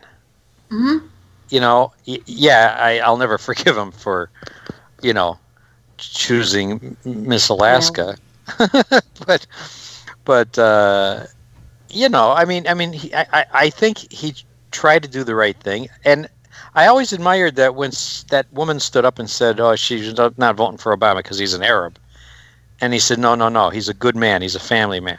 Yeah. We just we just disagree on our policies, but he's a good man." Yeah. And you know, I gave him credit for at least saying no to that. Something that you would never see a Trumper do. Ever. In fact, they would encourage such things. So he must be rolling in his grave saying, Lindsey, why have you sold your soul? Uh, let me interrupt real quick here. Uh, there's uh, I deleted a comment in the chat room, and I want to explain why. I'm not going to bring up any names right now, but don't don't use the term minstrel show for for African American Republicans. That's not that's not cool. Um, I don't like any of any of that shit. Um, so it's uh, you know, there there's yeah, I don't like the Uncle Tom thing. I don't like minstrel show. I don't like any of that. Uh, those terms I noticed Dem- Democrats will bandy those about from time to time, and it really pisses me off because it's just like don't don't do what Trump did. You know, I mean, you, you're you're using a term to describe something that's wrong. The term is wrong. The the the, the you know adding it in there is wrong. So anyway, I'll, I'll drop it right there. But yeah, don't use that term. So go ahead. Oh, I was done. So Oh, okay. Um, I agree with you. I agree with you, by the way. We can't become what they are. No. So, um, Rain, anything else before we go to the Green News Report? Um, then I'm just I apologize for saying shucking and jiving. I apologize for that. Well, I thought you were quoting somebody. You were quoting. I was quoting You were quoting- who I do respect a lot. You- It's a different. If you're quoting Oliver Willis talking about, you know, uh, no, no, no. That's the thing. You can quote somebody. That's not my. That's not my issue. You know, it's like you know, it, it's us using those terms ourselves. You know, as white people. Okay. You know, we we shouldn't take it upon ourselves. It's it kind of is. It reminds me of, well, you know, how racists will be like, well, they can say it. Why can't I? You know. That's true. That is true. So That is you know, true, and I suspect because Oliver happens to be um, a black man. mhm. I mean, I feel like you know, yeah, this is one of those things where I'm not going to question black people Sure, on their on their um how they feel about sure. It's kind of like how how Same when you I don't when like you will questioned yeah. It's kind of white men yeah. about my womanhood. Sure, and and it's kind of like how you know there are words I won't say about women, but you're like, you know what? I'm gonna call her that right now, and it's like that is your prerogative. That is absolutely your right and your prerogative. It's not mine. You know. Um, Yes, I mean, you know. it. You know what, Ken? What it is, Ken and Joe? It's one of those things where there are times in this world where people need to stay in their lane. Yes. And if we all stay in our lane, we can all make everything stronger and better. and get along the a other person's lot lane. better. Yes, absolutely, absolutely. I, I'll give you an amen for that. Um, and uh, uh, if I can find it, and and I'll, I'll, I'll cite a small small little example. Amen. I think I stunned one of my coworkers the other day, and it wasn't it wasn't an ugly conversation or anything like that, but. Um, I don't know if anybody knows who Dave Kroll is. He's a comedian. I'm not a fan of his whatsoever. I don't think he's necessarily a horrible person, but apparently there was uh, he has a show called Big Mouth, a cartoon on Netflix that I've never seen. But one of the servers was talking to me uh, where I work, um, you know, and it's somebody that I never really talked to, and they were like, "Oh, have you seen the show Big Mouth?" And I thought they were talking about a show at our venue, and I was like, "Oh, there's a band called Big Mouth." They're like, no, no, it's a TV show. And I was like, "Oh yeah, Dave Kroll. I've heard of it. I've seen ads for it." And she said, she looked at me and she said, "Well, the, apparently Netflix had to apologize because there's a character that was deemed insensitive that was like pansexual or something like that. I don't even know the full story." And I and I, and I just looked at her and I said, you know, it's it's wrong. It's cheap. You know, It- it- you know, why would you punch down? Why would you go out after somebody who's in a certain, you know, who's different than a lot of us and go after them for that difference, you know, in in a, a mass media when there are people in the real world who are being, you know, called horrible names and beaten down for being different than, you know, your, you know, straight white, you know, uh, uh, uh, Joe Sixpacks of the world. You know, the people in the real world are constantly being beaten down by normal, quote unquote, normal people um, that don't have that that have privilege of of being able to uh, just be who they are with never being questioned. I can be who I am with never being questioned. Nobody's ever going to question that. You know, the uh, uh, you know, it just isn't going to happen. So why you know what why would you on a comedy show and a cartoon, you know, beat up on somebody because you know sexually they're different than you know than most of the people you know. You know, it just it makes no sense. And I just said I just said it seems cruel and unnecessary. And you know, people have it hard enough in this world without being you know trashed on on Netflix cartoons. And the girl looked at me like she just you know. I, I again, this is a very young you know young kid in her twenties. She looked at me and was like, my god i never thought you would say that. You know?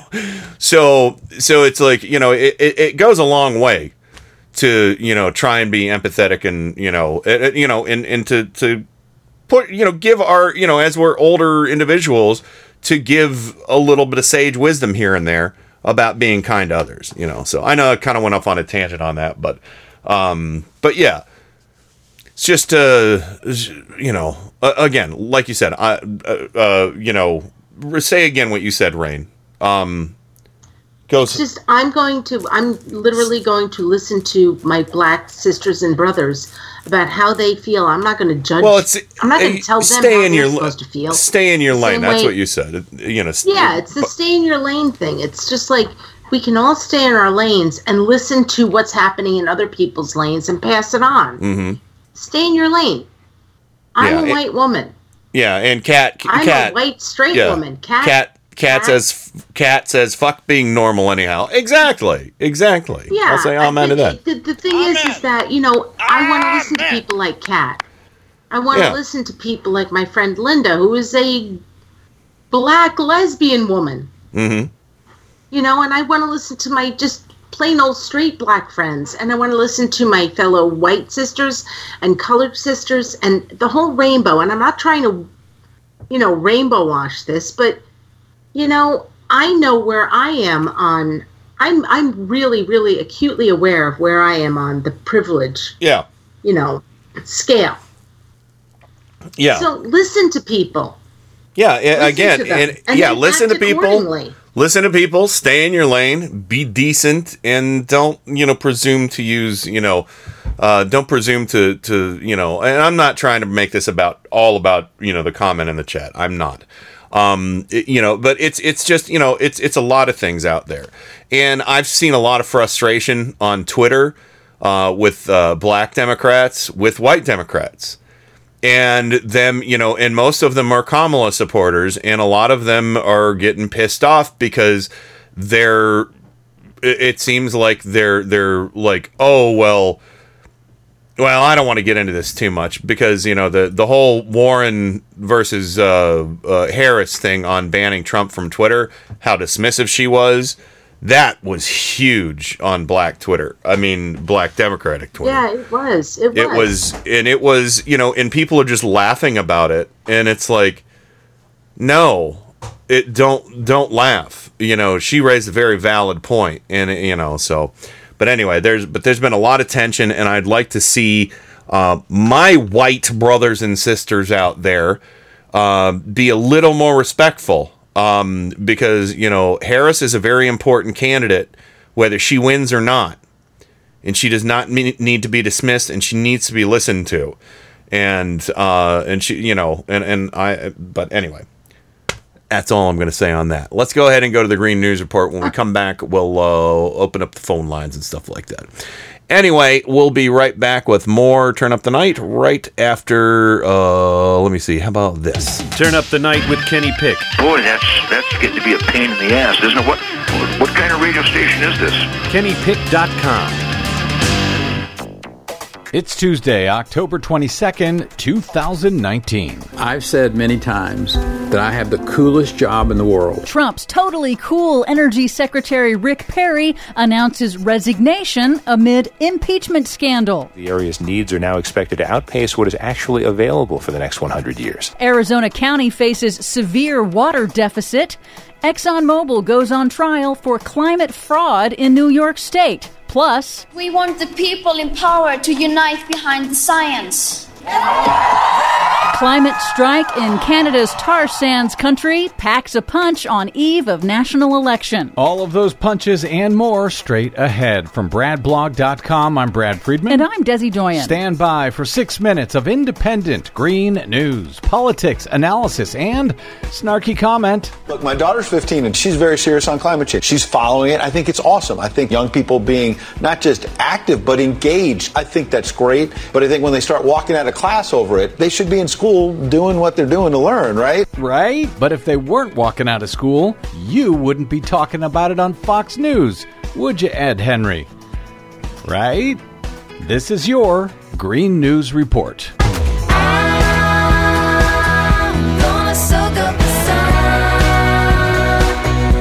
Okay, Desi Doyen, that guy on K-Jazz in Arizona sounded pretty cool given what he was talking about. The area's needs are now expected to outpace what is actually available for the next 100 years. For the next 100 years, he's talking about water in Arizona. Yes, he is, and he is a little too relaxed about that. Arizona's top water official has warned that new data show Pinal County, which includes parts of Phoenix, is facing a long term water deficit. New updated groundwater modeling found that there is not enough water to meet all projected demands from the region's fast growing cities, farms, industries, and planned subdivisions over coming decades. For the next hundred years. And worse, a different report from Arizona State University released on Monday concludes that some suburbs of Tucson and Phoenix will struggle to find enough water to continue growing without damaging underground aquifers. In Washington, former Texas Governor turned Energy Secretary Rick Perry announced he will leave his position at the end of the year with a four minute video celebrating the department that he once said he would abolish when he ran for president. Perry tried but failed during his tenure to twist federal energy policy and regulations to protect the dying U.S. coal industry from competition from cheaper, cleaner natural gas and renewable energy sources. While Perry's resignation was anticipated, it comes as he is increasingly entangled in President Trump's Ukraine quid pro quo scandal. Trump has nominated Deputy Energy Secretary Dan Brouillette, a former Bush administration staffer turned lobbyist, for the post, yet another lobbyist in Trump's cabinet cabinet that it's already bloated with lobbyists. Oh, it's bloated with something. Swedish teen climate activist Greta Thunberg is in Canada, still leading Friday school strikes for climate, with thousands of school children demanding their government act on climate change with the speed and scope that science demands. On Friday, on the eve of parliamentary elections in Canada, Thunberg led a massive rally in Edmonton, Alberta, home of Canada's dirty and destructive tar sands industry. We are not doing this because we want to. We aren't doing it because it's fun. We are doing this because our future is at stake. We are doing this because in this crisis we will not be bystanders. And, we are doing it because we want the people in power to unite behind the science. That rally may have helped turn out youth voters. Prime Minister Justin Trudeau's Liberal Party in Canada is projected to retain power, having overcome a tough challenge from Canada's Conservative Party, which wants to increase tar sands production. Yeah, and it looks like it was a very, very close race, so a few votes here and there that uh, Greta may have got out could have made the difference. Finally, it's Big Oil's big tobacco moment. ExxonMobil goes on trial this week in New York State, where the oil giant is accused of misleading its investors by downplaying the potential costs of carbon emissions and climate change, a violation of state securities law. The lawsuit was triggered by a blockbuster investigation by nonprofit outlet Inside Climate News, which found that Exxon executives knew, at least since the 1970s, that burning their product would cause dangerous climate change. Exxon chose to mimic Big Tobacco's public disinformation campaign, spending over $30 million to fund climate science denying think tanks and researchers so it could continue profiting from its destructive business model. And this is the point when Republicans really, really hope those judges they've packed the courts with come through for them. For much more on all of these stories and the ones we couldn't get to today, check out our website at greennews.bradblog.com. And while you're there, as GNR creeps up upon our 1000th episode, please feel free to stop by bradblog.com slash donate to help us keep going for another thousand. I'm Brad Friedman. And I'm Desi Doyen. And this has been your Green News Report.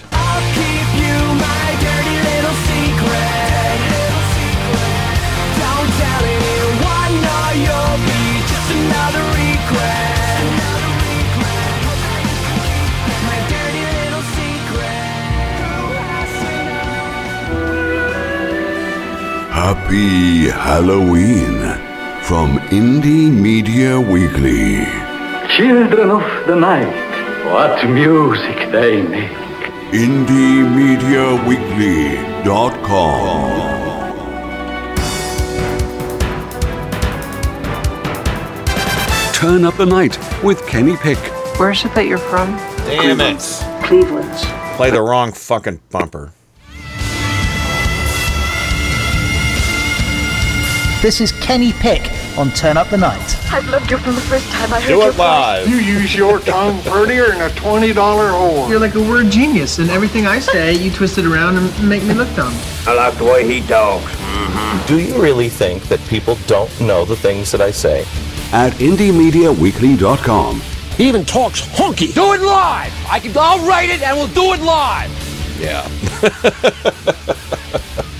Fucking thing sucks. oh, I hate that when I play the wrong bumper. Uh,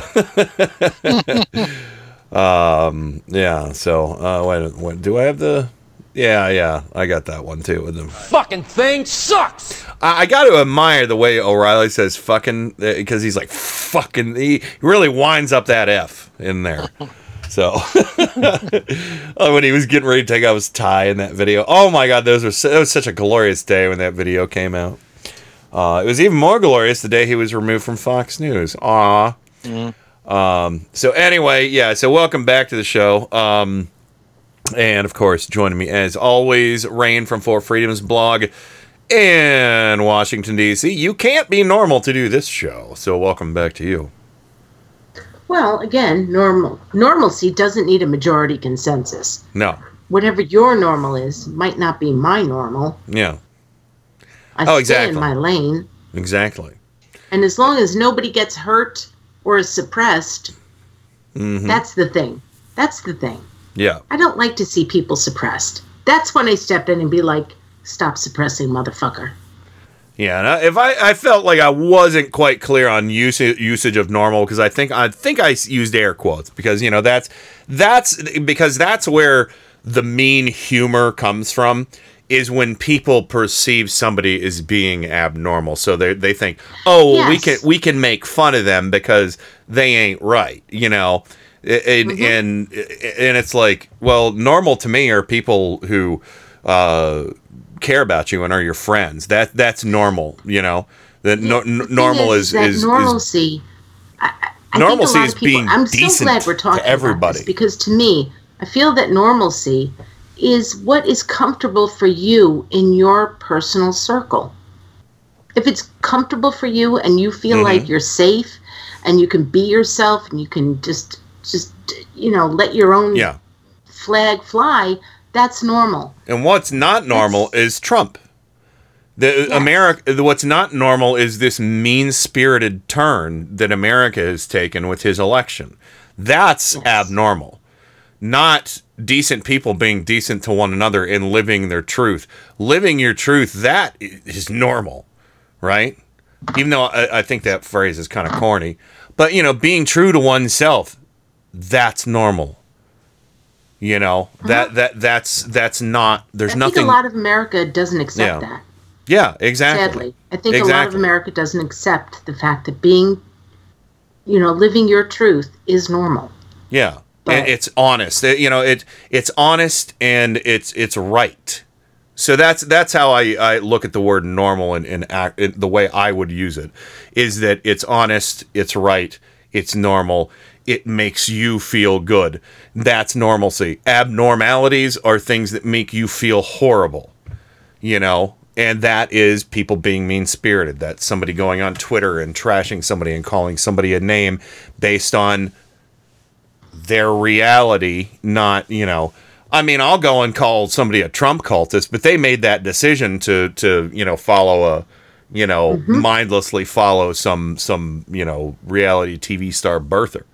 Um but uh maybe I'm wrong in that, but I feel I don't doesn't bother me. Anyway, and Joe Santoris of Scranton, Pennsylvania, the Electric City also definitely not a normal guy in the sense of uh, what Republicans would consider normal. Um, but normal in the sense that you're good to yourself and everybody around you. Actually, when um, I came back just when you were playing that bumper, and I thought, "Oh my god, I've been gone for an hour." you scared the shit out Did of me. Did you go take a Mulvaney? I, I didn't know what to take. I, all I knew is, holy shit, it's nine Time flies. forty. Yeah, I know. I've got you guys trained pretty good around here. So, Uh, well, I I didn't think I took that long. you guys, you guys But are. anyway, no, I, I think is, uh, Bob Weatherwax would appreciate the the audio cues that you guys are, are used to. so, Yes, yes. Um, no, I'm not normal. I don't know. I don't know many people that I know are normal. So, uh, in, You're in not the a- sense that and I you know- guess normal is is average, right? I guess that's what we we normal look at, uh, uh, right? well i think what they what, what they're really railing against it's not normalcy it's conformity they're railing they oh, want that's a good point. they you know so what they say what they say is normal is no you need to conform. You need to assimilate. You need to be like us. You know it's just like the the pray the gay away people. Oh well you know well if you you know you could just settle down and, and be with somebody with the opposite sex and raise a family and bury the bury your truth bury your reality bury your normal and do something abnormal that makes you feel horrible you know so Well, you know well, yeah, and looking at it that way, normal is changing all the time because as attitudes change and the what the majority thinks is normal yeah is really what the majority thinks is uh, acceptable. Yeah. and right? conforming and to that changes all the time. Yeah, and Just, I conforming mean, to. I mean, if you look at millennials, Mhm. don't flinch when it comes to having gay friends. Minority friends, transgender friends Coming out when they're super young. to them anymore. Yeah, and and they'll- You know? they come out when they're super young now too, which is because sure, you know, society has been much more accepting. But uh, basically, it's they want people to conform to an antiquated way of thinking, and that's not going to happen. You can't get it I back. think I do. I think that what you said, Ken, is n- normalcy is supposed to be conforming, and Mhm. I, I don't know who came up with that idea. Yeah, I I, mean like the the, the I don't like that definition. idea at all. Yeah, the definition has been has been perverted by uh by you know fundamentalists and the hypocrites and you know uh, the straight white male patriarchy. Um, you know, and you know, and, and a lot of it is born out of their own shame for things they've done in their lives and and feelings that they're crushing. You know, uh, to you know secure their place uh, up heaven's chimney. You know, Yeah. So you know, it's But uh, keep in mind, I mean, uh, Ken, you've met Matthew. Matthew got kicked out of school because he wasn't considered normal. And then we found out that Matthew is on the autism spectrum. mm, This that's so I- I- wrong. I mean, you, that's so evil to It kick him out of school. It oh, is. Oh, and you it, mean, you mean to of, tell me the school didn't recognize no, that? no. I mean, No, that's a, that's amazing that a school district didn't have, you know, people on staff who are trained to recognize and deal with with autism. Yeah, the school I mean, didn't. I mean, school any didn't. school I know around here, that that that's just automatic. I mean, that's dealt with. You know, schools schools are catching up to it.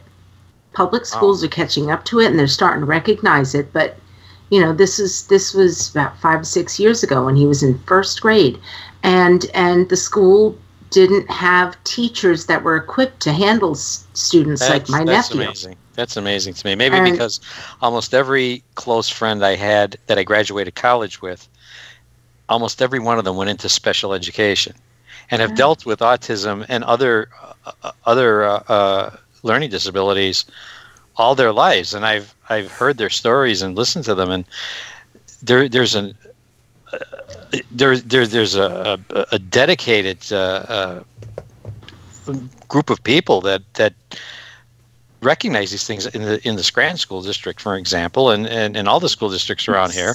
In fact, it's there's not there's a happening. well, I I think it might be happening more in that area where my sister lives. But the the point that I was trying to make is that you know my my nephew was put into another school where suddenly he was considered normal. If that makes sense, I really Yeah. hope that makes sense. Mhm. And and I have always felt like uh, my nephew from from the time he was a little kid had a hard time coping with all of us me his mother his aunt his dad his uncle bob because he just looked at the world in a different way and so now he's in a place where they're trying to unlock Yeah. unlock how he can learn and and it goes back to and i'm sorry to derail this but this idea of normal it goes beyond you know autism and Yeah. and whether or not you're lgbtq or whatever i'm an Sure. artist i i'm i'm a straight person and i was considered abnormal because i looked at the world in a different way i'm really tired of people trying to determine sure what normal is supposed to be because i don't think there Uh, well, is yeah. a normal it's like saying what love is. It's like saying, you know, the uh, uh, you know, what love is for one person is is different for another person. It's something you can't quantify. Normal to me, yes the the word the word normal means everything is all right in your life. That's normal. It's not in a constant state of turmoil. It's not in a constant state of like out of control drama. Unless that's what you thrive on. that's you not know- a bad way to look at normal mm-hmm. personally i yeah, love yeah. that and that's how that's how really you have to do. do it with with so many things because you know they again what they they're confusing conformity uh with normalcy and normalcy is is you know for each person should be uh, whatever they desire it to be Um, How often do you hear the phrase, said, Trump "This is, is our not normal as president. Well, he's not normal for anybody. I mean, that's that's the thing. He's putting abnormalities into all of our lives with his abnormality because, Yes. like it or not, he's you know the leader of the country. Um, but uh, well, actually, acting President Pelosi is doing a much better job than he is. Um, anyway, uh, but we, we got to do name. co- expect normalcy yeah, we- in yeah. governmental positions, right? Yeah. That's a Yeah. fair thing, right? Uh, absolutely, absolutely, yeah. I mean, you know, uh, what's not normal for somebody in a government position is to go onto Twitter and throw little temper tantrums, you know. Okay. But anyway, we don't have a lot of time left in this segment, so we probably won't be able to get to any calls. Uh, but Joe, you were going to say something, and then we'll get to we'll have you do name calling. Oh, all I, I was saying is how, how often have we heard the phrase "the new normal," and Yeah. um, that's because normal is changing all the time. Yeah. Yeah. Yeah, And absolutely. for, for individuals and as as a, as a culture. Sure. Sure. I mean, what's normal for a culture is not to have fires everywhere. you know, uh, the wildfires out in California, that's not normal. You know, uh, bridge. You know, having a bridge that that uh, will uh, not collapse is normal. Having bridges collapsing is not normal. You know, I, I mean, it's just you know. But then again, that's socialism. So, oh, watch out! Here comes a Huckabee. Um. So, uh, but anyway, Joe, you ready? I'm ready. Right.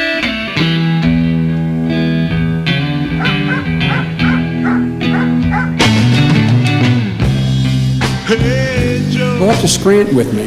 A place where dreams come true. There is no such thing as an appropriate joke. That's why it's a joke. I say it ain't so, Joe. I'm gonna have to be taking your car today. See, I have some top secret clown business that supersedes any plans that you might have for this here vehicle. Here we go. Buckle up. It's gonna be a bumpy one. We could jam in Joe's garage. What's the matter, kid? Don't you like clowns? All right, let's get straight to the biscuits. There you go. Oh wait, wait. Ain't no party like a Scranton party, because a Scranton party don't stop. And that is normal for Scranton. Well, you know, speaking of b- parties, uh, why don't we give everybody a snack name Uh-oh. tonight? Oh, okay. Yeah. We'll take turns. Uh, Yeah. s- All right. Yeah, oh, yeah. Right, right, right. So we have. Um, oh, by the way, milk dud I wouldn't use. No. Okay. All right. Okay. Uh, Adam Hebert. Cheez-It. Cheese. I, lo- I love Cheez-Its. Oh, they're they're bad. Okay. Psy guy. Funyun. Oh. Oh, Funyun. Yeah. Francie. Tostitos. Oh, Tostito Francie. uh, Heather. Pringles. Rain, where are you? Aren't you throwing in some, like, like No, this Neck- is all Ken. Necco wafers or anything? Okay. J- I'm a Necco wafer. okay, Jake. You know Cal. why I'm a Necco wafer? Because Bob will eat me. Oh. Oh, Jake Collie. What a fun, sexy time for you. Uh, red vines. Yes. Red vines. Red vines. Wow. Cat. Oh, uh, let's go with uh, uh, Nutter Butter. Oh, I like Nutter Butter. Me too. Uh, yourself, yourself, Kenny Pick. I usually don't call us, but you, uh, one for you. Uh, Raisinets. I like Raisinets. I was gonna go with Babe Ruth. oh, okay. I do love a Baby baby. Ruth. Baby Ruths are good. Yeah. Uh, well, you know, I, I thought you would like a gentle lover, but anyway. Oh yeah. KT Kaser. Oh wait, what about my dad? Oh, there he is. Yeah, he just Yeah. just popped up. Ken Senior. Dropped off, I- you up. know what? Ken Senior. I will say, uh, since I know he likes these, a bun candy bar. Oh. All right. All right. Now KT Kaser. KT Kaser. Uh, let's go with Kit Kat. I was gonna say that too. Yay! It was the K's. Kit Kat. Katie Case or Oh, Kit she Kat. says symphony. Oh. She wants a symphony. Oh, I, I thought. Oh, It's good like chocolate. maybe Kit Kat could go to Cat. Okay. That's anyway. I should have been Li- forward thinking. Living on Long Island. Oh, living. Uh, let's go ahead and uh, chicken and a biscuit. Oh. You ever have chicken and Well, a biscuit? I love those Candy things. That's a candy No. bar? No, no, no. Chicken and a, they're snacks. He, Joe said snacks. Chicken and a biscuit Yeah. is uh, Oh, it's a it's a little chicken flavored cracker. I love them. Yeah, yeah. Oh, No, I, I did say snack. Mm-hmm. You know, Okay. like Chex Mix or whatever. Okay, uh, me, I would go with a gentle lover. Lay's sour cream and onion. Lay's sour cream and onion. Yeah, Surprise. it's a gentle lover. Okay, meow goodness. Meow goodness. Let's go with uh, let's go with a nice uh, a Slim Jim. Snap into a Slim Jim. Oh yes, yes, the hot ones, the hot ones. Um, Michelle in South Florida. Oh, we got to do. Oh, now Michelle is a cookie maker, so I don't want to insult her at all. Let's go with Game of Thrones Oreos for her. Oh. Oh yeah, I haven't had any of them. Okay, okay, and uh, and Rain. What what would you give Rain? Oh wait, we got to give something to Miles too, because he's probably Miles. listening. Yeah, Miles. Yeah. think uh, Miles. I know he's got a pretty good sweet tooth as well, so I'm gonna say I hope he. Uh, l- let's go with um, uh, s- uh, Swiss cake rolls. Swiss cake rolls. Wow. Yeah, Okay. Rain. Rain, would you like to pick yours? Uh, well, I'm I'm a savory girl, so I'm gonna just go with a good old dill pickle that I can suck it. Again. What a uh, fun, sexy time for you. What? Whoa, you and you and Baba are gonna have some night tonight. Okay. Holy. Nickel wafers and dill pickles, And baby. dill pickles. Romance. Okay, we have Theo. Theo. Oh, we gotta. Oh man. Um, let's go with um. Man, I you know I want to again. I want to do Theo right here. I'm trying to think of what cereal used to have prizes for Space Patrol, and I can't remember what it was. um, but uh, because cereal makes a great snack, let's just say whatever Theo's favorite breakfast cereal is and or was uh, that offered a Space Patrol prize. Yeah. Uh, okay. There you go. Okay, that's working out good. All right, all right, yeah, all right. Tim Coromal. Tim Caramel. Boy. See, I didn't see what he. Uh, now, I did actually watch him eat at your party, but that was more dinner fare and less snack fare. Um, I, I, I peg him as probably liking some chocolate. Maybe dark I'm just go chocolate. with cheese, cheese and Uh, crackers and. I, I'll tell you what. I, I would like if he hasn't had one. I'd like him to try a Milky Way Dark because they are good. Oh, they are Oh, good. they are. They are good. Milky Way Darks are good. Um, and finally, but not lastly, Trojan Rabbit. Um, Bitters. you know what? I think I need to consult the Book of Armaments for that. Is it wrong that I said that? I love Joe. I love. I love Trojan Rabbit, but I'm gonna I, I with well, I, I would like I would like him to be able to pick out bitters. his uh his own snack food from the Book of Armaments here. So here we go. Consult the Book of Armaments. Armaments, chapter 2, verses 9 to 21. And Saint Attila raised the hand grenade up on high, saying, O Lord, bless this thy hand grenade, that with it thou mayst blow thine enemies to tiny bits in thy mercy.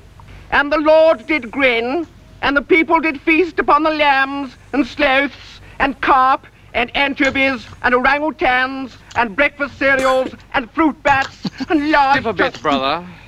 And the Lord spake, saying, First shalt thou take out the holy pin, then shalt thou count to three, no more, no less. Three shall be the number thou shalt count, and the number of the counting shall be three. Four shalt thou not count, neither count thou two, excepting that thou then proceed to three. Five is right out. Once the number three, being the third number, be reached, then lobbest thou thy holy hand grenade of Antioch towards thy foe, who, being not in my sight, shall snuff it. Amen. Amen. Right. One, two, five. Lisa, three. There you go. And uh, uh, Trojan Rabbit, uh, now that we consulted the Book of Armaments, said uh, he would like orangutans as his snack. So I just love that they say the sloths, the orangutans, the breakfast cereals, fruit bats. I mean, they just chucked breakfast cereals in with all these exotic animals that people were feasting upon. And uh, that's hence the absurdity of Monty Python.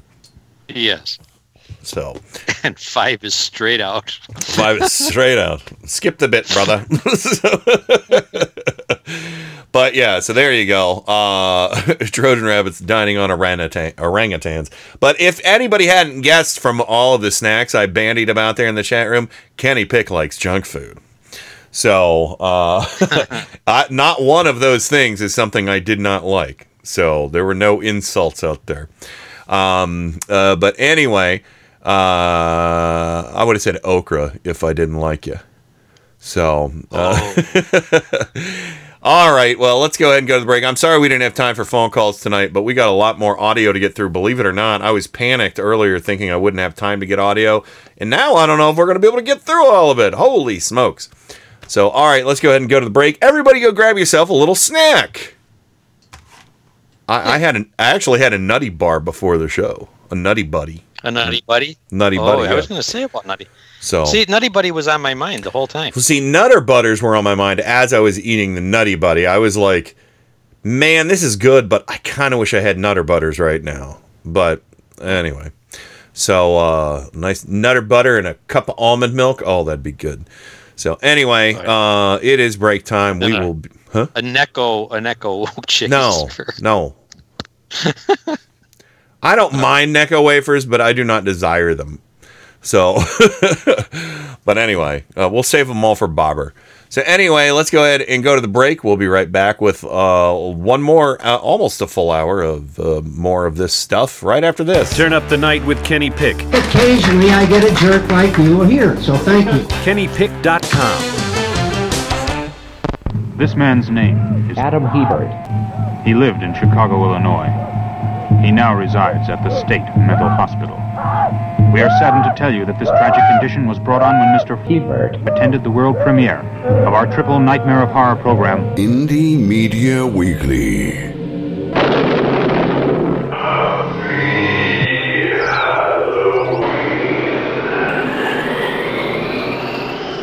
Happy, happy, happy, happy, happy.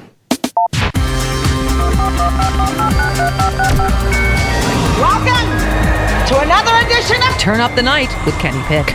What you're about to see is nothing short of a miracle. So revolutionary that at this point in time there is nothing else like it anywhere. Now, you may ask yourself, how is this possible? Computers, that's how. He has a machine and a cord right out of his computer. Prepare to make computer to computer contact. That is an Edu idea. Holy mackerel. The internet. That's the one with email, right? You've got mail. Yes, Who said that? Thank you. God bless the internet. That's where the real action is. Come on and take a look. This could be very interesting indeed. Blah, blah, blah. Hi, it's a show. Welcome back to Turn Up the Night with Kenny Pick, the t- Tuesday edition, broadcasting live on IndieMediaWeekly.com worldwide. I'm just feeling all kinds of goofy now. I don't know why. Uh, after talking about candy and snacks and stuff, and I have uh, I have homework for everybody. The uh, a week from today, uh, 1027 2019 uh, and we can we can do it both uh, both nights next week if we don't get everybody in. But I would like people to call in next week. We'll do extended open phones for at least an hour just to do something a little different. We'll still do politics and stuff unless, you know, unless we get a slow news week. I'm fucking with you. Um, um, but here's everybody's homework. I want everybody's top five snack lists like things that they crave one on a regular basis halloween or not you know uh, you know if, if you want to make it halloween theme do it like your top five candies that you would get uh, you know and then as a bonus something you would always want to trade with a sibling to get rid of. and uh, another bonus for you. So, top five snacks, something you'd always want to get rid of. And if you have one, an unlikely combination of two snacks that you think are perfect, a, a match made in heaven. You got you like that? Because I have a few. I have a few things that I like to eat together that people might look at me and be like, "That ain't right." you ain't I think- normal. I think you should definitely put that up in the turnips page. Yeah, I definitely will. I definitely will. And then that way, you know, if people can't call in, I'll read the lists. But yeah, I think, uh, you know, uh, a little homework. But yeah, I'd like people to call in with their lists too. Uh, we'll, we'll try and do at least a solid half hour calls, maybe an hour. Um, you know, for because I'd like to do Halloween talk. You know, even if you don't want to do the list, you could call in and you know share something from Halloween. Uh, but you know, of course, we'd have to keep all the calls pretty short. But we can do it. We've done it before. We'll do it again. Anyway, so welcome. Can I give you uh, a preview? I remember that one time on Halloween when I got that apple with the razor blade in it. So par- good. Match made in heaven. Oh my goodness. It was so juicy and it was a little salty and it had a bit of an iron taste too. Maybe that was the blood. Uh, it was a self saucing apple. Um, and of course, Rain from Four Freedoms blog. Welcome back. Uh, thank you for that that that spectacular visual. And, and Joe, I'm And Jo- done. I, I Okay, and Joe Santos, of Scranton, Pennsylvania, the Electric City. Do you like the Do you like the the homework I've given? Mm, I do. I do. All right. I like it a lot. But I'm not So- giving any hints. Nope, no hints, no hints. That's fine. Um, so anyway, all right, let's go ahead and get back into der news. Uh, got a bunch of stuff we got to play here. Um, uh, I think I don't think we're going to be talking about this for a very long time. So let's go ahead. Oh, yeah, let's go ahead and play this first. Jake Tapper uh, reported on uh, something that's gonna. Uh, I mean, get ready for Shart City coming up, coming out of Fat Donnie. oh man, he's totally gonna legitimize this book. Here we go. Jake Tapper about a warning by anonymous. Sources are telling me that the anonymous senior Trump administration official who penned that 2018 New York Times op ed warning about President Trump from the inside of his administration, well, that anonymous author has now written a new book about President Trump, one that will be released next month. It is distinctively an attempt to convince the nation to not reelect President Trump in 2020. CNN has exclusively obtained the cover of the book. It's titled, quote, A Warning. The book has been a closely guarded secret until this moment and will be released officially November 19th. The anonymous senior administration official, you will recall, had warned last year in that New York Times op ed of an amoral, erratic, petty, and ineffective President Trump. The author said that officials inside the administration occasionally worked to thwart the president's worst inclinations. The president at the time called the New York Times op ed treason and suggested that then Attorney General Jeff Sessions investigate and find out who wrote it. A draft press release that I've obtained describes the book, A Warning, as, quote, explosive, with a, quote, shocking firsthand account of President Trump. The author will remain anonymous. Sources tell me that elaborate precautions have been taken to protect the author's identity and that the publisher and the literary agents have verified that the author is the same person who wrote the New York Times piece. Matt Latimer, the co-founder of the literary agency representing the author, Javelin, also told me, quote, the author of A Warning refused the chance at a seven figure advance and intends to donate a substantial amount of any royalties to the White House Correspondents Association and other organizations that fight for a free press that seeks the truth. The book was not written by the author lightly or for the purpose of financial enrichment. It has been written as an act of conscience and of duty, unquote. Latimer refused to say whether or not the author remains part of the Trump administration. We have just reached out to the White House for comment. We will bring you their reaction when and if they respond. Yeah. Good joke there. Um, yeah, the, I don't know if the White House is gonna. Well, they, they, they Trump will respond. I mean, the you know, I think he's just gonna go on to Twitter. You know, You think? well, it, it's a long shot, but uh, he's I mean, I'm not to- surprised the White House didn't respond. he's totally gonna normally legitimize in this the book. past, It would have been Kellyanne Conway who would have responded. Um, yeah, yeah. But I think they have enough turmoil going on with what to do with Mulvaney right now. I think he'll be out by Friday. I, I, I toyed around with him being out by last Friday, but I think they were like, well, let's give him another chance and put him on with Chris Wallace. Oh, boy. Oops. Did I do that? Worked out very well for him. Can I do Sexy time for you. Um, yeah, so uh, I, I love this. They, you know, they're writing the book. They don't want money. They don't want notoriety. They just want to. They're they're writing it to influence the election.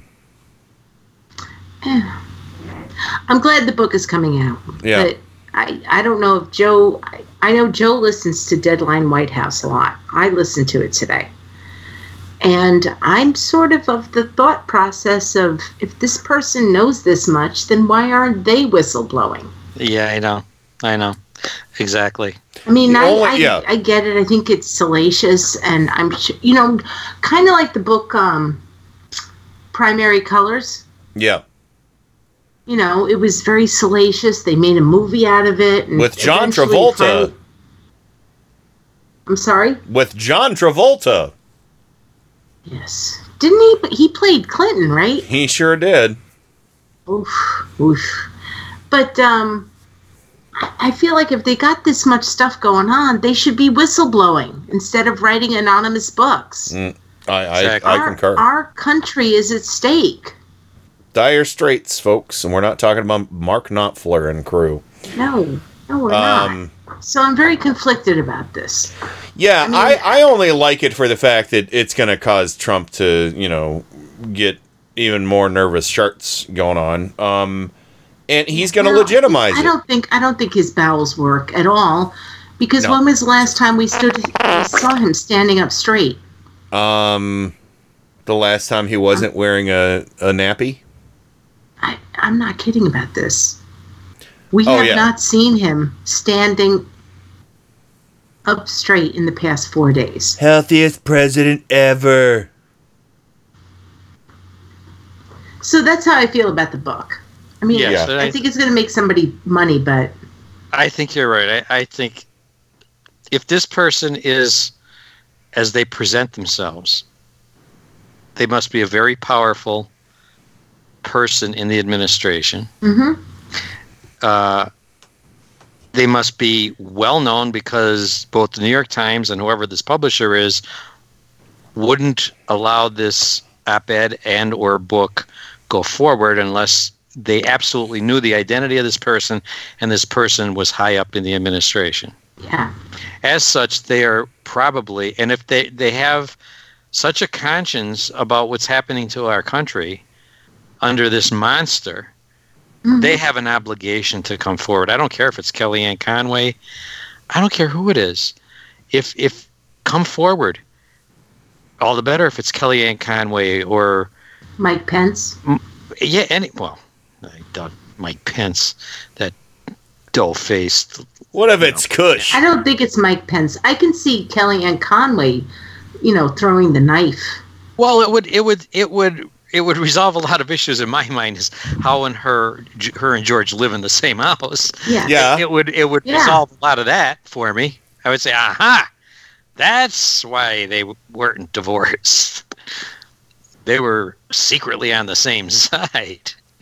But I, I really am. I really am on the on the, the side of if you think this is because when that op-ed came out, I thought that op-ed was really important, and it was it was about a year ago.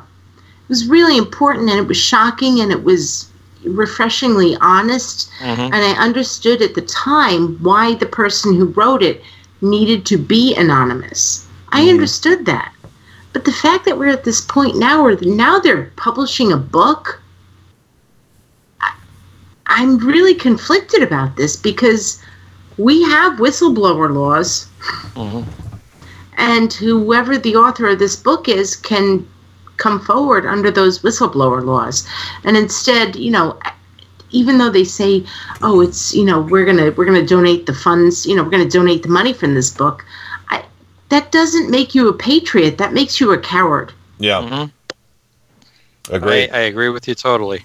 Yep. Uh, All right, uh, so we, we got to kind of get into rapid fire here for some of the other stories. Um, this is an interesting little tidbit. Uh, did, uh, Trump said something to the effect of the other day that he had a discussion with Mitch McConnell about the Ukraine phone call, uh, the quid pro quo phone call, and uh, Mitch McConnell told him, in Trump's words, again paraphrasing, that it was an innocent call. Totes nothing wrong with that phone call, y'all. Mitch McConnell said so. Well, Mitch McConnell was asked about that today, and this is what he said. The president has said that you told him that his phone call with the Ukrainian president was perfect and innocent. Do you believe that the president uh, has handled uh, this Ukrainian uh, situation Uh, we've not had any conversations on that subject. So he was lying about that? You have to ask him. I, I don't recall any conversations with the president about that phone call. Oh, no shit. Okay. No shit. Do y'all, do y'all hear that? That's Mitch throwing Trump under the bus. Oh wow! What kind of bus? Because that's got to be. It's got to have like big tractor wheels on it. Yeah, it's big tractor wheels and it's kind of short because oh. Uh. well, it's um, because Trump has a small penis. You don't need a big bus. Oh no. Okay. Don't say penis in this house! And also. Get out of my house! Um. yeah. So. Uh. But uh, yeah. I guess we can. Uh. We could probably say that's that's something like that.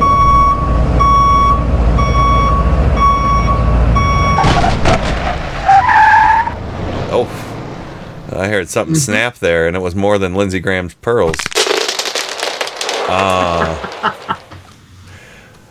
yeah, so yeah, I'd uh, be interested I to, love that. to to see what Graham has to say about what McConnell said. Mm, yeah, that would be something. Um, and let me see, what else do we have here? I I forgot to play. I forgot to play a clip um, from uh, Brianna Keilar had Michael Eric Dyson on uh, her show on Lindsey Graham defending Trump's uh, lynching uh, tweet. And I thought this was this was some good audio. I mean, Michael Eric Dyson, he's like a genius and one of the most compassionate, um, i- i- you know, important voices in you know African American uh, uh, culture and politics and and you know everything. But yeah, this is uh, this is their conversation about that. President Trump is taking his rhetoric about this impeachment inquiry to a whole other level. Instead of the phrase witch hunt, which uh, this time he used a much more incendiary word talking about the investigation. Here's what he tweeted. He said, All Republicans must remember what they are witnessing here a lynching. This is a word associated with a period of horrific racial violence in the United States. From the 1880s to almost 1970, the NAACP says there were 4,743 lynchings in the United States, and roughly three quarters of those victims were African American. Let's look at how Republicans are responding to this. Mm. You, on one hand, you have South Carolina Republican Senator Lindsey Graham, who defended the president's tweet. So yeah, this is a lynching in every sense. This is un-American. Can you see that a lot of African Americans, though, would be offended by him comparing it to lynching compared to what happened during the civil You rights know, movement in the uh, South? I think lynching is being seen as somebody taking the law in their own hands and out to get somebody for no good reason. Yes, African Americans lynched. Other people have been lynched throughout history. What does lynching mean? And a mob grabs you. They don't give you a chance to defend yourself. They don't tell you what happened to you. They just destroy you. That's Well, he's right in the in how he's describing actual lynching, but that's not what's happening to Trump. You know, I mean, that's not what's fucking happening. It's an actual constitutional process that's going on. But uh, continue. That's exactly what's going on. No, it's uh, not. in the You United liar. States No. House Bullshit. of Representatives right now. a South Carolina senator. Yeah. Then you have, um, in contrast, though maybe not as vociferous as you might hear from some people, Mm-hmm. uh, Republican House Leader Kevin McCarthy didn't defend Trump. He said, I don't agree with that language. It's pretty simple. Yeah. What do you make of these reactions? Well, you know, uh, Senator Graham is a feckless, spineless uh, moralizer who, at his own convenience, will evoke a, a strong history of identification with the Constitution and democracy and holding forth against presidents who wield their power out of order. And then at this point, he is spinelessly complicit with white supremacy. Here is a man who is amplifying what Trump has said by excusing him. At least McCarthy had the, uh, you know, the conscience and presence of mind to say, I don't agree with that language. That's weak on its face. Disagreeing with it, how about it's wrong? How about it's extraordinarily manipulative of a president who is identified with white supremacists now to pretend that he is a victim of what white supremacists did? Okay, now watch this. I'm just going to break the wrist and walk away. Break the wrist, walk away. God. Jeez. Oh, now Michael Eric Dyson, Lindsey Oh. was gonna clutch those pearls, and you went and you done you done broke them. Um, Fainting couch. feckless. I mean, he Dyson didn't. was kind to McCarthy. Oh, was kind. yeah, yeah, he was, but yeah, he he he didn't hold back on Graham. Feckless, spineless, and complicit with you know uh you know white nationalism. So And it should, it, I, I think it's fair to mention that Lindsey Graham is a self proclaimed, um, what is the word? Uh, bachelor. yeah, And so I think that Dyson was incredibly kind to it. Because we all know, come on, Lindsey Graham is gay. That's not a slam. That's not a slur. He's a gay man who is not out of the closet. Yeah, I I Lindsey don't. Graham was yeah. the guy who said that he might be willing to have a rotating list of first ladies. His sister would be the first lady. Ah. he, he suggested his sister would be the first lady. Now, if Rudy Giuliani was president, I could understand that. Um, sorry, I'll give myself a rim shot for that. Um, because Rudy likes to have sex with his relatives. Again, the show where Kenny Pick explains all of his jokes. Uh, so uh, and refers to himself in the third that person. um, Lindsey Graham, and this is not a slam, this is actually something that I do respect him for. Lindsey Graham's parents died, and he actually did adopt his sister. Yeah, yeah, we, we talked about that before. And yeah, I mean yes. that I just that's want a to bring very that up every now and then because I think that Lindsey Graham does have redeemable, many redeemable qualities. I Yes. don't know why he is just throwing all of them to the wind. Yeah, I mean, and you know, I admire that uh, deeply because you know, adoption. There's a lot of adoption on both sides of our family. Um, Yes. You know, uh, so yeah, I, I uh, that's uh, that's important to me. Uh, but you know, w- b- but this um, this cowardice and like spinelessness and fecklessness, like Dyson said, uh, is you know, it's it's it's very problematic. And you know, again, like Joe said, poor McCain can't get any arrest. You know? No. I just there's a part of me that believes that Lindsey Graham knew what he was saying and didn't believe. Lindsey Graham cannot believe, knowing his constituents in South Carolina, that that this hmm. is a lynching. Yeah. He's he is a white gay dude, Yeah. a senator in South Carolina. Think about that for a minute. Oh yeah, absolutely, absolutely, and he, he's a sellout. You know, uh, uh, I mean, uh, I don't even know why he would be a Republican, other than he just wants the, that free ride. Um. So, anyway, uh, we got to go to the break. Uh, let me see. What are we gonna do? Well, you know what we're gonna do. We're gonna listen to we're gonna listen to Hullabaloo, everybody, because it's it just has to be done. Because I love this song so much, and I can only play it so many times. Uh, and uh, yeah, so we're gonna go ahead and take a break. And when we come back, uh, we're definitely gonna try. I'm gonna try and do. Um, uh, uh, let me see, at least one, maybe two Mad Libs. I found a couple that uh, that I, I think are um, very appropriate for what we're witnessing nowadays. And uh, yeah, we'll go ahead and do this. Sorry, I'm just getting my bumper ready. And uh, yeah, we're going to go ahead and, and run to the break. When we come back, uh, we're going to hear Trump whine about uh, Doral. oh, I saved the best for last. He sucks so bad. We'll be right back with more. Save the best for last. Oh, yeah, absolutely. Uh, so, anyway, we'll be right back with more right after this. The monster must live. More power, Igor. More power. It up as much as I can, Master. Yes, yes, that's it, Igor. This night must be turned up. Yes, Master. It's alive. It's alive. It's alive. Yes, Master. That was a bad idea, Igor. Get the torches. Turn up the night, Igor. I got the torches, Igor. Make me a breakfast burger. Uh, what was that, Igor?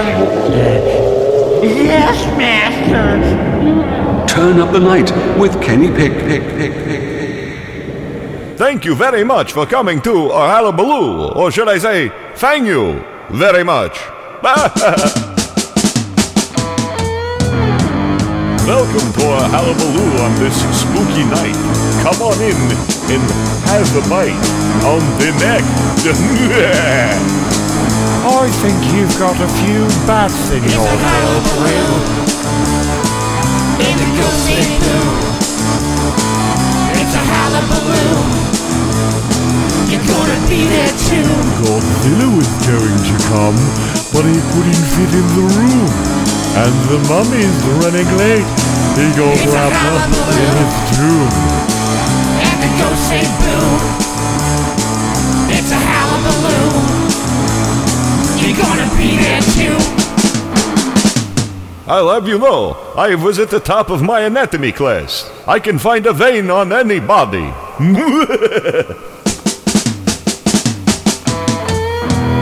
It's a real nice trip. And the mummy got ripped. It's a hullabaloo. It's a cannibal stew. we have dancing and singing ghosts. Now raise your cup, propose a toast. The blood.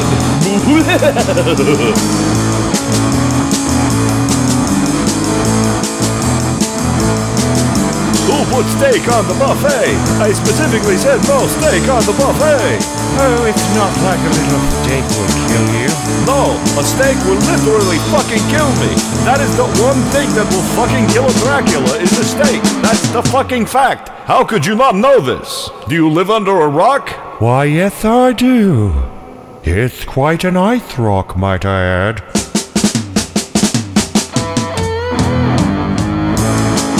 The sun is rising and our hullabaloo is coming to an end. We hope you made some oogie friends. What do you mean, friends? I think you mean to say. It's a hullabaloo. and the ghosts say boo.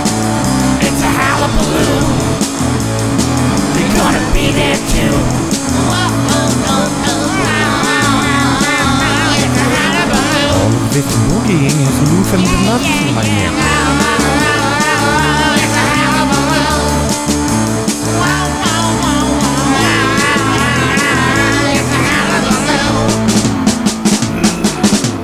Wolfman! Get down from my couch, you bad boy. You'll be sleeping in the Wolf House tonight.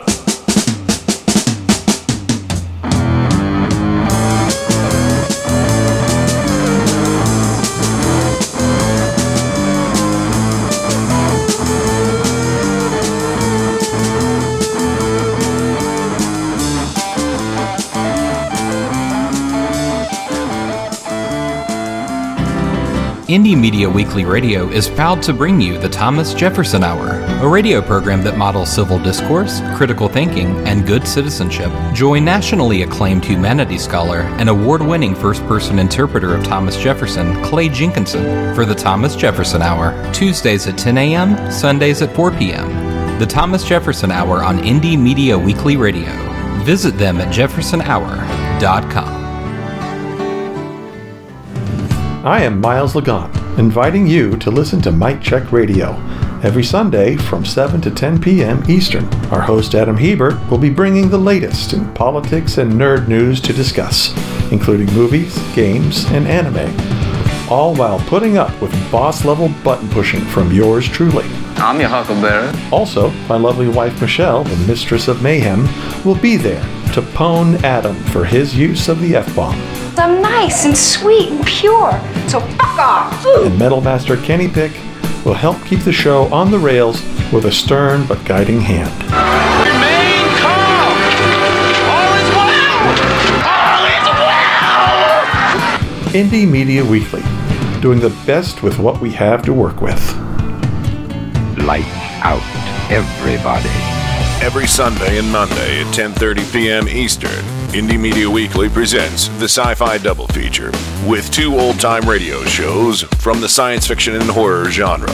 The Sci-Fi Double Feature every Sunday and Monday at 10:30 p.m. Eastern, right here on Indie Media Weekly.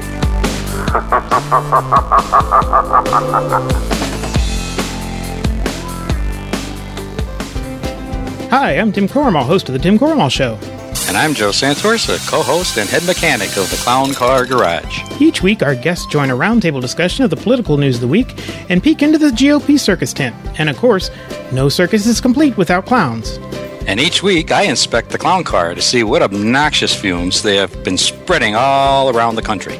So join us each week. Admission is free, but just one word of caution. If you see the GOP clown car, get out of the way. They're terrible drivers.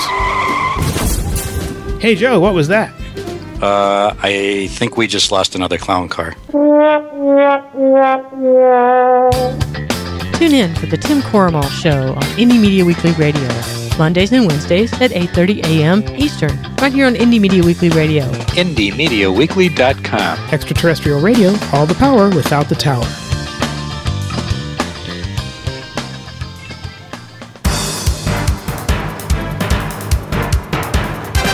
Turn up the night with Kenny Pick. Where's it that you're from? Cleveland. Cleveland. Like Erie. Erie. What was once the mistake by the lake is now the roar by the shore. I'm rapidly becoming a big underground success in this town. Cleveland has taken its honored place in the building of America.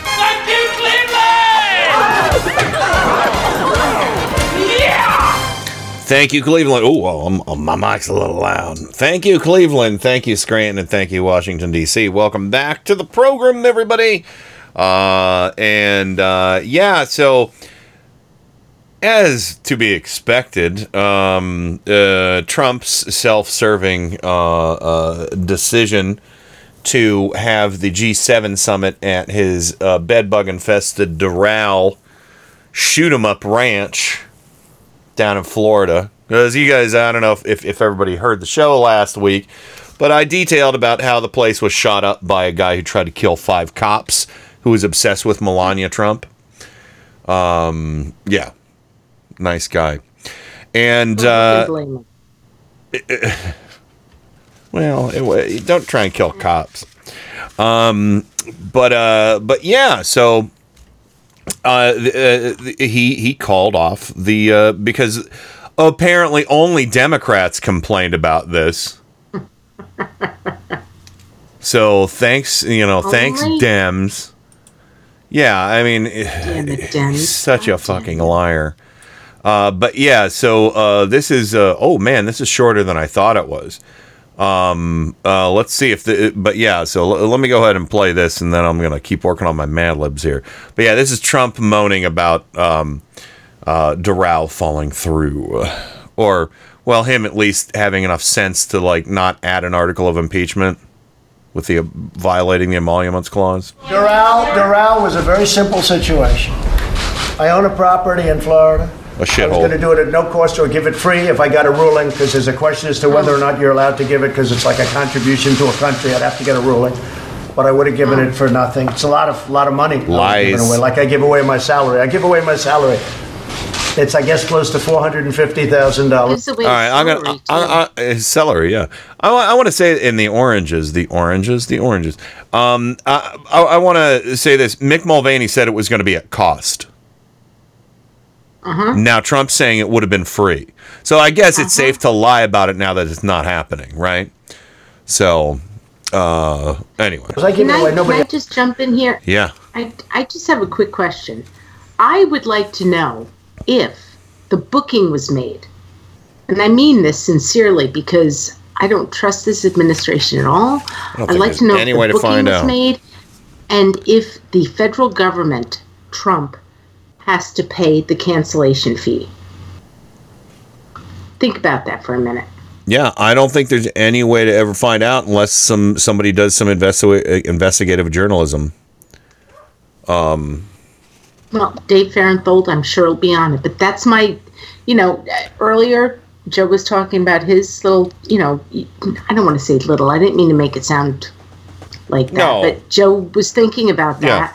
And I'm thinking that as soon as Mulvaney said we picked Trump Doral, I have a feeling somebody booked the resort, and now Trump is like, well, we had to cancel, so Trump Doral has to pay the federal government or the federal government has to pay the cancellation fee.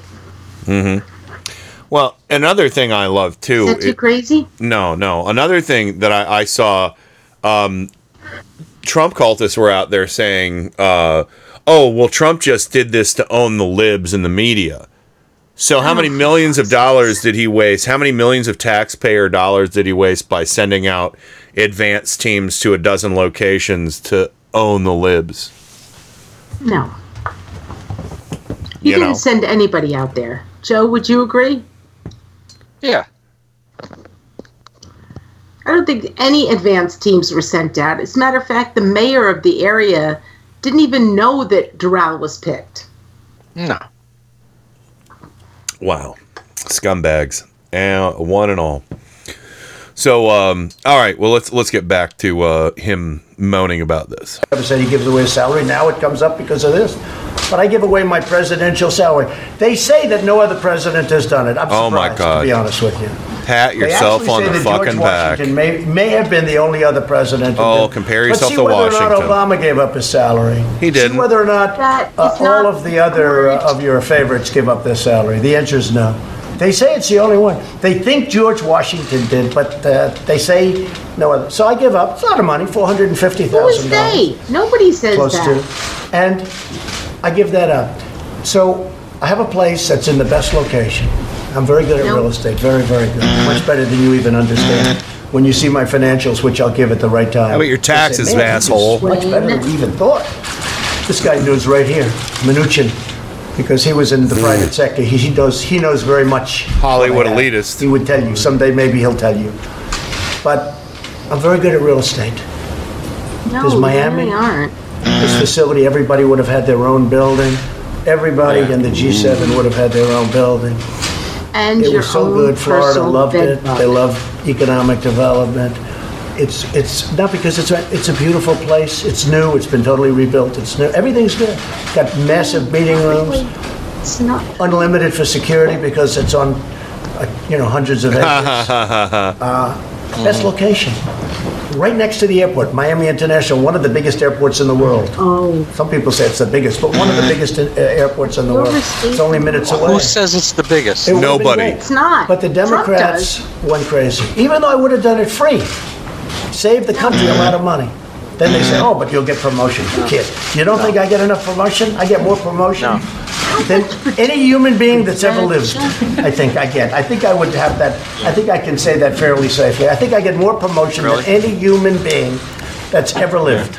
Oh, what a good Christ. Christian! How about Yeah, well, I was Jesus good. Christ? Exactly. What a good what a good Christian to Jesus forget Christ. about Jesus You're- Christ. You would not remember because you you folks are too young. Okay. but back in my day, I had to go to Shelbyville. I don't know Shelbyville when I Yeah. had the onion belt. yeah, but here's the thing. Back in my day, John Lennon said the Beatles were more popular than Jesus Christ. Yes. Mhm. And my God, that went on for months. Oh my God, the hair on fire. John Lennon said the Beatles are more popular than Jesus Christ. The Yeah. only problem with that was they were. I'm so glad you you immediately thought thought that i- i- as well though about him, you know, basically being a horrendous Christian. And, you know, I mean, because he's even said, oh, well, Art of the Deal's the top selling book of all time right next to the Bible. You know? He forgot about Jesus. He forgot about Jesus. I mean, arguably, I think Jesus has greater promotion than Trump does Yeah. Because children probably learn about Jesus long before they learn about Trump in or Christian Julius households. Caesar, or Hannibal, or you know, any figure in history. You know, George Washington. What are you kidding me? You know, this is the first White House that has, uh, uh, you know, uh, in modern times that has run such a respect deficit. Oh Lord. I, I mean, I I got to tell you, I'm really kind of flummoxed when he's like, "I'm the only president who who decided to give up my salary." And by the way, uh, last night this came up on Colbert. This or was it Colbert or Seth Meyers about the airport? Yeah. Yeah. So It's uh, right and, there. And um, we looked up largest airports because he brought it up. And uh, yeah, Miami Airport. I don't know who he's talking about. Uh, is not even in the top twenty. No. Not even in the top twenty. Well, some say it is Not the biggest. close. Some Yeah, say so- it is yeah, the he biggest. said that. Well, Trump says his penis is the biggest. I The mean, largest God airport in the almighty. world is the King Fahd International. this house. Uh, go ahead, Joe. The largest airport in the wor- world is the King Fahd International Airport in Saudi Arabia. Mm-hmm. yes. Okay. And the second largest is Denver International. Which actually, I got to bring this up because I lived in Atlanta. There is kind of like a turf war between, you know, Denver and and Atlanta, whether it's large or the amount of people who fly in and out when it comes to America. Oh, well, American they- flights. It- they, th- this this was by uh, measured by um, but the point hec- is, is hect- hect- hectares, which is uh, a hundred acres, and uh, by hectares, the King Fahd is seventy-seven thousand hectares, and it, the the second one, Denver, is not even close. It's thirteen thousand, and, and and Atlanta is not even in the mix as far as size. When I'm talking about acreage, yeah, okay. not, Now- not even not even in the top twenty. I love that song though, Joe. Hectares. Hectares. Whoa. Oh, Hector. Oh. we, used to, we used to laugh because my, my coming from an Italian family, the only we used to say the only the, the Anglo's in the area, the, all they knew when the, the the song was oh oh oh oh. Yeah. we knew the real stuff. The thing that irritates me about this, though, is when Trump says, I'm the only president who gives up my salary. This bothers me because I feel like presidents deserve to earn a salary. I don't care if you're Republican or Democrat. Um, and to flip that to the other side, you know who else worked? So Trump is basically saying, I'm working for America Mm-hmm. for no money. Um, Rudy So, Giuliani yeah. is working for Trump for no money, Right. and Manafort was working for Trump for no money. And I feel like, okay, if Trump is working for America for no money, who is Trump working for? I'm not kidding about this.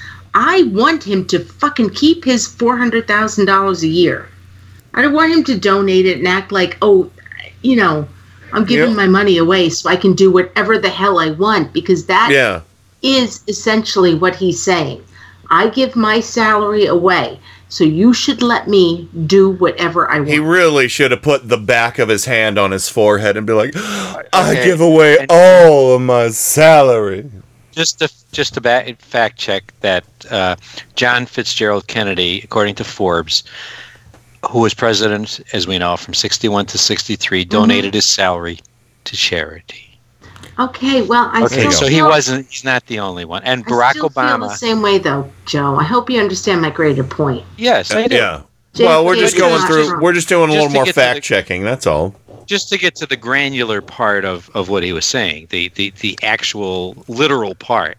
Yeah. Barack Obama gave 1 point million to charitable causes between 2009 and 2017. Okay, John F. Kennedy, in the brief time he was president, gave his salary to charity. So there's two presidents who uh, gave up their salary to charity. So you're full of shit. You remember when Trump use- used they to? didn't use that as a way to say stop attacking me. And they and Do they you didn't remember- Do it, they didn't do, it in such a uh, a sackcloth and ashes way. You know how they used to in the Bible they say, well, if you, you wear sackcloth and ashes, Yeah. you're just showing your. Yeah, well, that, that's the way he does it. He's all Well, sackcloth and a- sackcloth. Well, you remember ashes. when Trump used to tweet out the charity that his paychecks went to? Mm-hmm. When's Yeah. the last time you saw him do that? Um, I can't remember. Yeah. How about the So- guy? Isn't he the guy that had a charitable uh, trust going in New York State? That was actually a big checkbook for him. Yeah. That he actually paid. He he was so cheap. He paid his his son's uh, Boy Scout dues out of it. Oh God, I hate him Boy so Scout much. dues. Anyway, He paid anyway. the Boy Scout. Yeah. Really. I mean, I mean, here's the thing: if you're going to yeah. do something for charity, don't use your charity as a way to say stop persecuting me. Yeah. This is It's bullshit. It's fake martyrdom, is what it is. Um, and uh, and also Trump Trump Doral, it, it it's literally like ten miles from waterfront and maybe another. yeah, it's it's bullshit. It's in the middle. It's a dump. It's a shithole. Yeah. Anyway, Oh, by the uh, way, Cat says Hoover it's also. Cat says it's hectares, hectares. Yes. not hectares. I don't know how to pronounce that. But if you Yeah, said was helping me out. hectares, you said hectares. We, it, we, we if you had hadn't have said that, I never would have gotten to hectares. Right. Whoa, Dantare. Whoa. Um, yes, it's. I guess the uh, cat tells us the correct pronunciation is hectares. When I saw that, I didn't even know what a hectare That's was. That's all right. So, I but but the point is, it's a one Go do a Google search. You're going surfing on the internet. Sorry, go ahead. We gotta we gotta Anyway, do Mad Libs though. We, people people saying things are b- the biggest doesn't make them the biggest. Yes. Yes. Some people say. that. Thank you, Joe. That's exactly the yes. All right. Uh, okay, we got we got to do this. Let's do this thing. Um, Mad Libs. I'm as mad as hell, and I'm not gonna take this anymore! This is madness. Don't get mad, get mad libs. Oh, God bless Matt Libs. All right. Uh, Rain, I need uh part of the body, plural. Oh, a plural. So many parts of the bodies. I'm gonna go with ovaries. All right, and Joe, I need the uh, full name of a conservative. The full name, uh, uh, uh, uh, uh, uh, uh, uh, my mind went blank. I remember William F. Representative. Buckley uh, Jr. Okay, How's that? I like it. That's good. And Rain, I need a verb ending in ing. Spanking. All right, Joe, another part of the body. Uh, ball sack. Oh wow. I read it in context. Uh, They dry up and disappear after a while. uh, Three boy dogs. oh boy. Um, Rain, part of the body. Part of the body. Um, brain. Brain, okay. And Joe, I need an adverb. Uh, slimily. Okay, uh, slimily. And Rain, another verb ending in ing. And that'll do it. Swimming. Okay. I thought this would be nice. We're going to dedicate this to Fat Donnie. Uh, this is uh, Courtroom Drama Parts 1 and 2 from Primetime Mad Libs. I'd love to see him in a courtroom drama, wouldn't you guys? Oh yes. Oh, yes. Especially with a hundred jurors.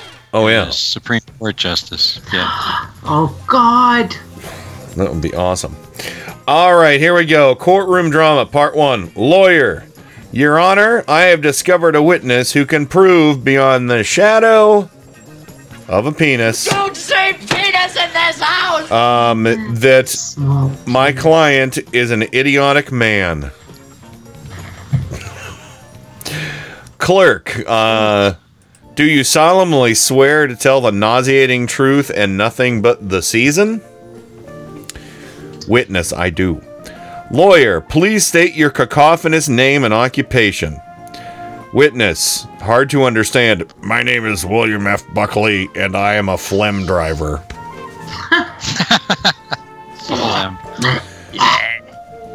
Judge, I can't understand you. What's wrong? Are you shit stained? Witness. Witness, I forgot my false ovaries. They're in my car. Laughter in the courtroom. Judge wraps his hate letter on the shitter. On his shitter. Judge, order in the court. We'll have a 10 minute recess to allow the witness to get his dishonest teeth. All right. Uh, courtroom drama part two. Lawyer to witness. As I understand, you actually saw the theft take place. Witness. Yes, sir. I was in my kumquat when this big guy comes spanking down the street. Oh. As he passes by, he grabs this lady's cookie right out of her ball sack. That bastard. Ah, that had a hurt. That's gonna leave Was a mark. Was it Trump? Um, so cookie grabber. Um, Could be. lawyer, uh, take a smudged look at the defendant. Is he the man you saw lift the lady's tooth? a lot of teeth in this. Uh, witness. No, the guy over there is the one who stole the goddamn werewolf.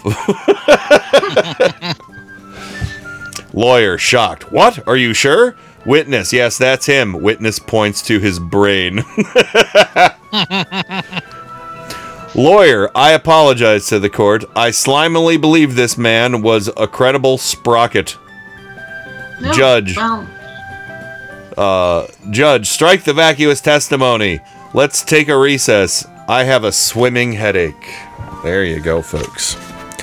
There's our big courtroom drama starring William F. Buckley was- Jr. That was like that uh, was heady. That was William a lot F. of smart yeah. words. Yeah, William F. Buckley's uh, false ovaries were left in the car. mm, he had some. Made He him hard to false ovaries. understand. He wanted to have false ovaries. I guess so. He might have. I guess Just so. saying. All right, uh, we got to wrap things up because I, I got some stuff I got to take care of. I got an outdoor kitty to, to feed, a boy kitty, Ow. A bull kitty. Billy. Meow. So Billy, I gotta- I- don't be a pussycat. What? what? Billy, don't. Be, don't But he be is a a fool in your life. uh, anyway, uh, all right, uh, Rain, go ahead. Uh, give us your parting shot. My parting shot is that I just am looking forward to Christmas when this is done. That's it. That's my parting shot. He, he's got to go. And every day that we have more people coming behind, you know, giving closed door hearings, Mm-hmm. it's more and more damning. And I think after Thanksgiving, my parting shot is that after Thanksgiving is when we're going to start seeing open testimony. Because right now, the reason why it's all behind closed doors is so people can't be like, oh, yeah, I heard Joe Schmo said this, so I'm going to agree with him. Yeah. It, we're gonna we're gonna hear open door testimonies after Thanksgiving. I, I'm praying. My my parting shot is that I pray by Thanksgiving, this is done. Me too. We shall see. Uh, all right, Joe, what's your parting shot, sir? Uh, well, my parting shot is uh, what I mentioned before. Um, very proud to have a an ex Obama staffer running for mayor of Scranton. That's great news. And uh, yes, and I did put her link in there. And uh, hey, if you got a buck, throw it at her. You know, because uh, I love to see her win, and I can't vote for her because I don't live in the city. Mm. But so Good much move. of what happens in the so much of what happens uh, in in our area is affected by the city. So Yeah. I'm pulling for her. Well, there you go. Yes. Good on you for uh, sharing that uh, as well. So, uh, all right, and uh, yeah, uh, I got really nothing except I hope everybody's enjoying the Halloween programming we have going on. Uh, of course, the Tim Corrimal show is coming up at 10:15 p.m. Eastern. Uh, is it it's a, a new clown car or a best of? It's it's no, it's a new clown car. Uh, we are presenting our uh, Republican uh, Coward Protection Program and how you could enroll. Oh, very nice. Yes, You know, I don't- And, I don't want to kibitz or anything, but you know, I wouldn't mind hearing a clown car edition that maybe focuses on what different uh, uh, Trump cultists or Trump administration people give out on Halloween. Hmm. Uh, just throwing it out there. If you'd like to do a Halloween themed one, you know, maybe you could do a whole little stick shtick where you know Tim plays a knocking on the door sound, and then you know somebody comes to the door and they're like, and then maybe have kids going "Aw" every time they get their tr- their their bullshit trick. So, uh, so anyway, run with that if you will. Uh, if not, maybe we'll do something with that on uh, Turn Up the Night. Uh, but yeah, so so uh, anyway, everybody, uh, uh, yeah, maybe that could be a collab for for next week if you if you have something planned. Um, we'll, we'll I, talk. I don't. We'll don't. talk. So don't be surprised if I plagiarize. All right, all right. Maybe we could, you know, maybe we could do an extended uh, remix. Uh, so we'll see. but anyway, all right. Uh, uh, and yeah, I hope everybody enjoys the Halloween programming. Stick around for Tim Carmel, 10 15 p.m. Eastern. And uh, very exciting uh, this Friday at 10 15 p.m. Eastern, we've hit episode 10 of the Lunatic Parade coming your way from cousin Curtis and, and his motley crew of uh, nerds. So so that's pretty exciting. And of course, that can be heard 10 15 p.m. Eastern every uh, Saturday, every Friday, I'm sorry. And then on Saturdays, it's 7 o'clock p.m. Eastern time. And uh, yeah, so enjoy all the Halloween music, all the other programs. Uh, Mike Check Radio, 7 to 10 p.m. Eastern on Sundays. Tim Corrimal, broadcast, everything. Love it, love it, learn it, live it. It's Indie Media Weekly, and that's all I got. We'll see everybody. Oh, and be good to everybody too. Be nice. That's it. Over and out. Rock and roll. God bless America. Time for go to bed.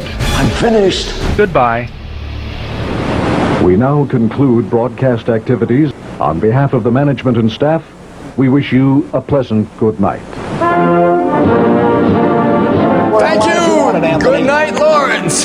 That's it.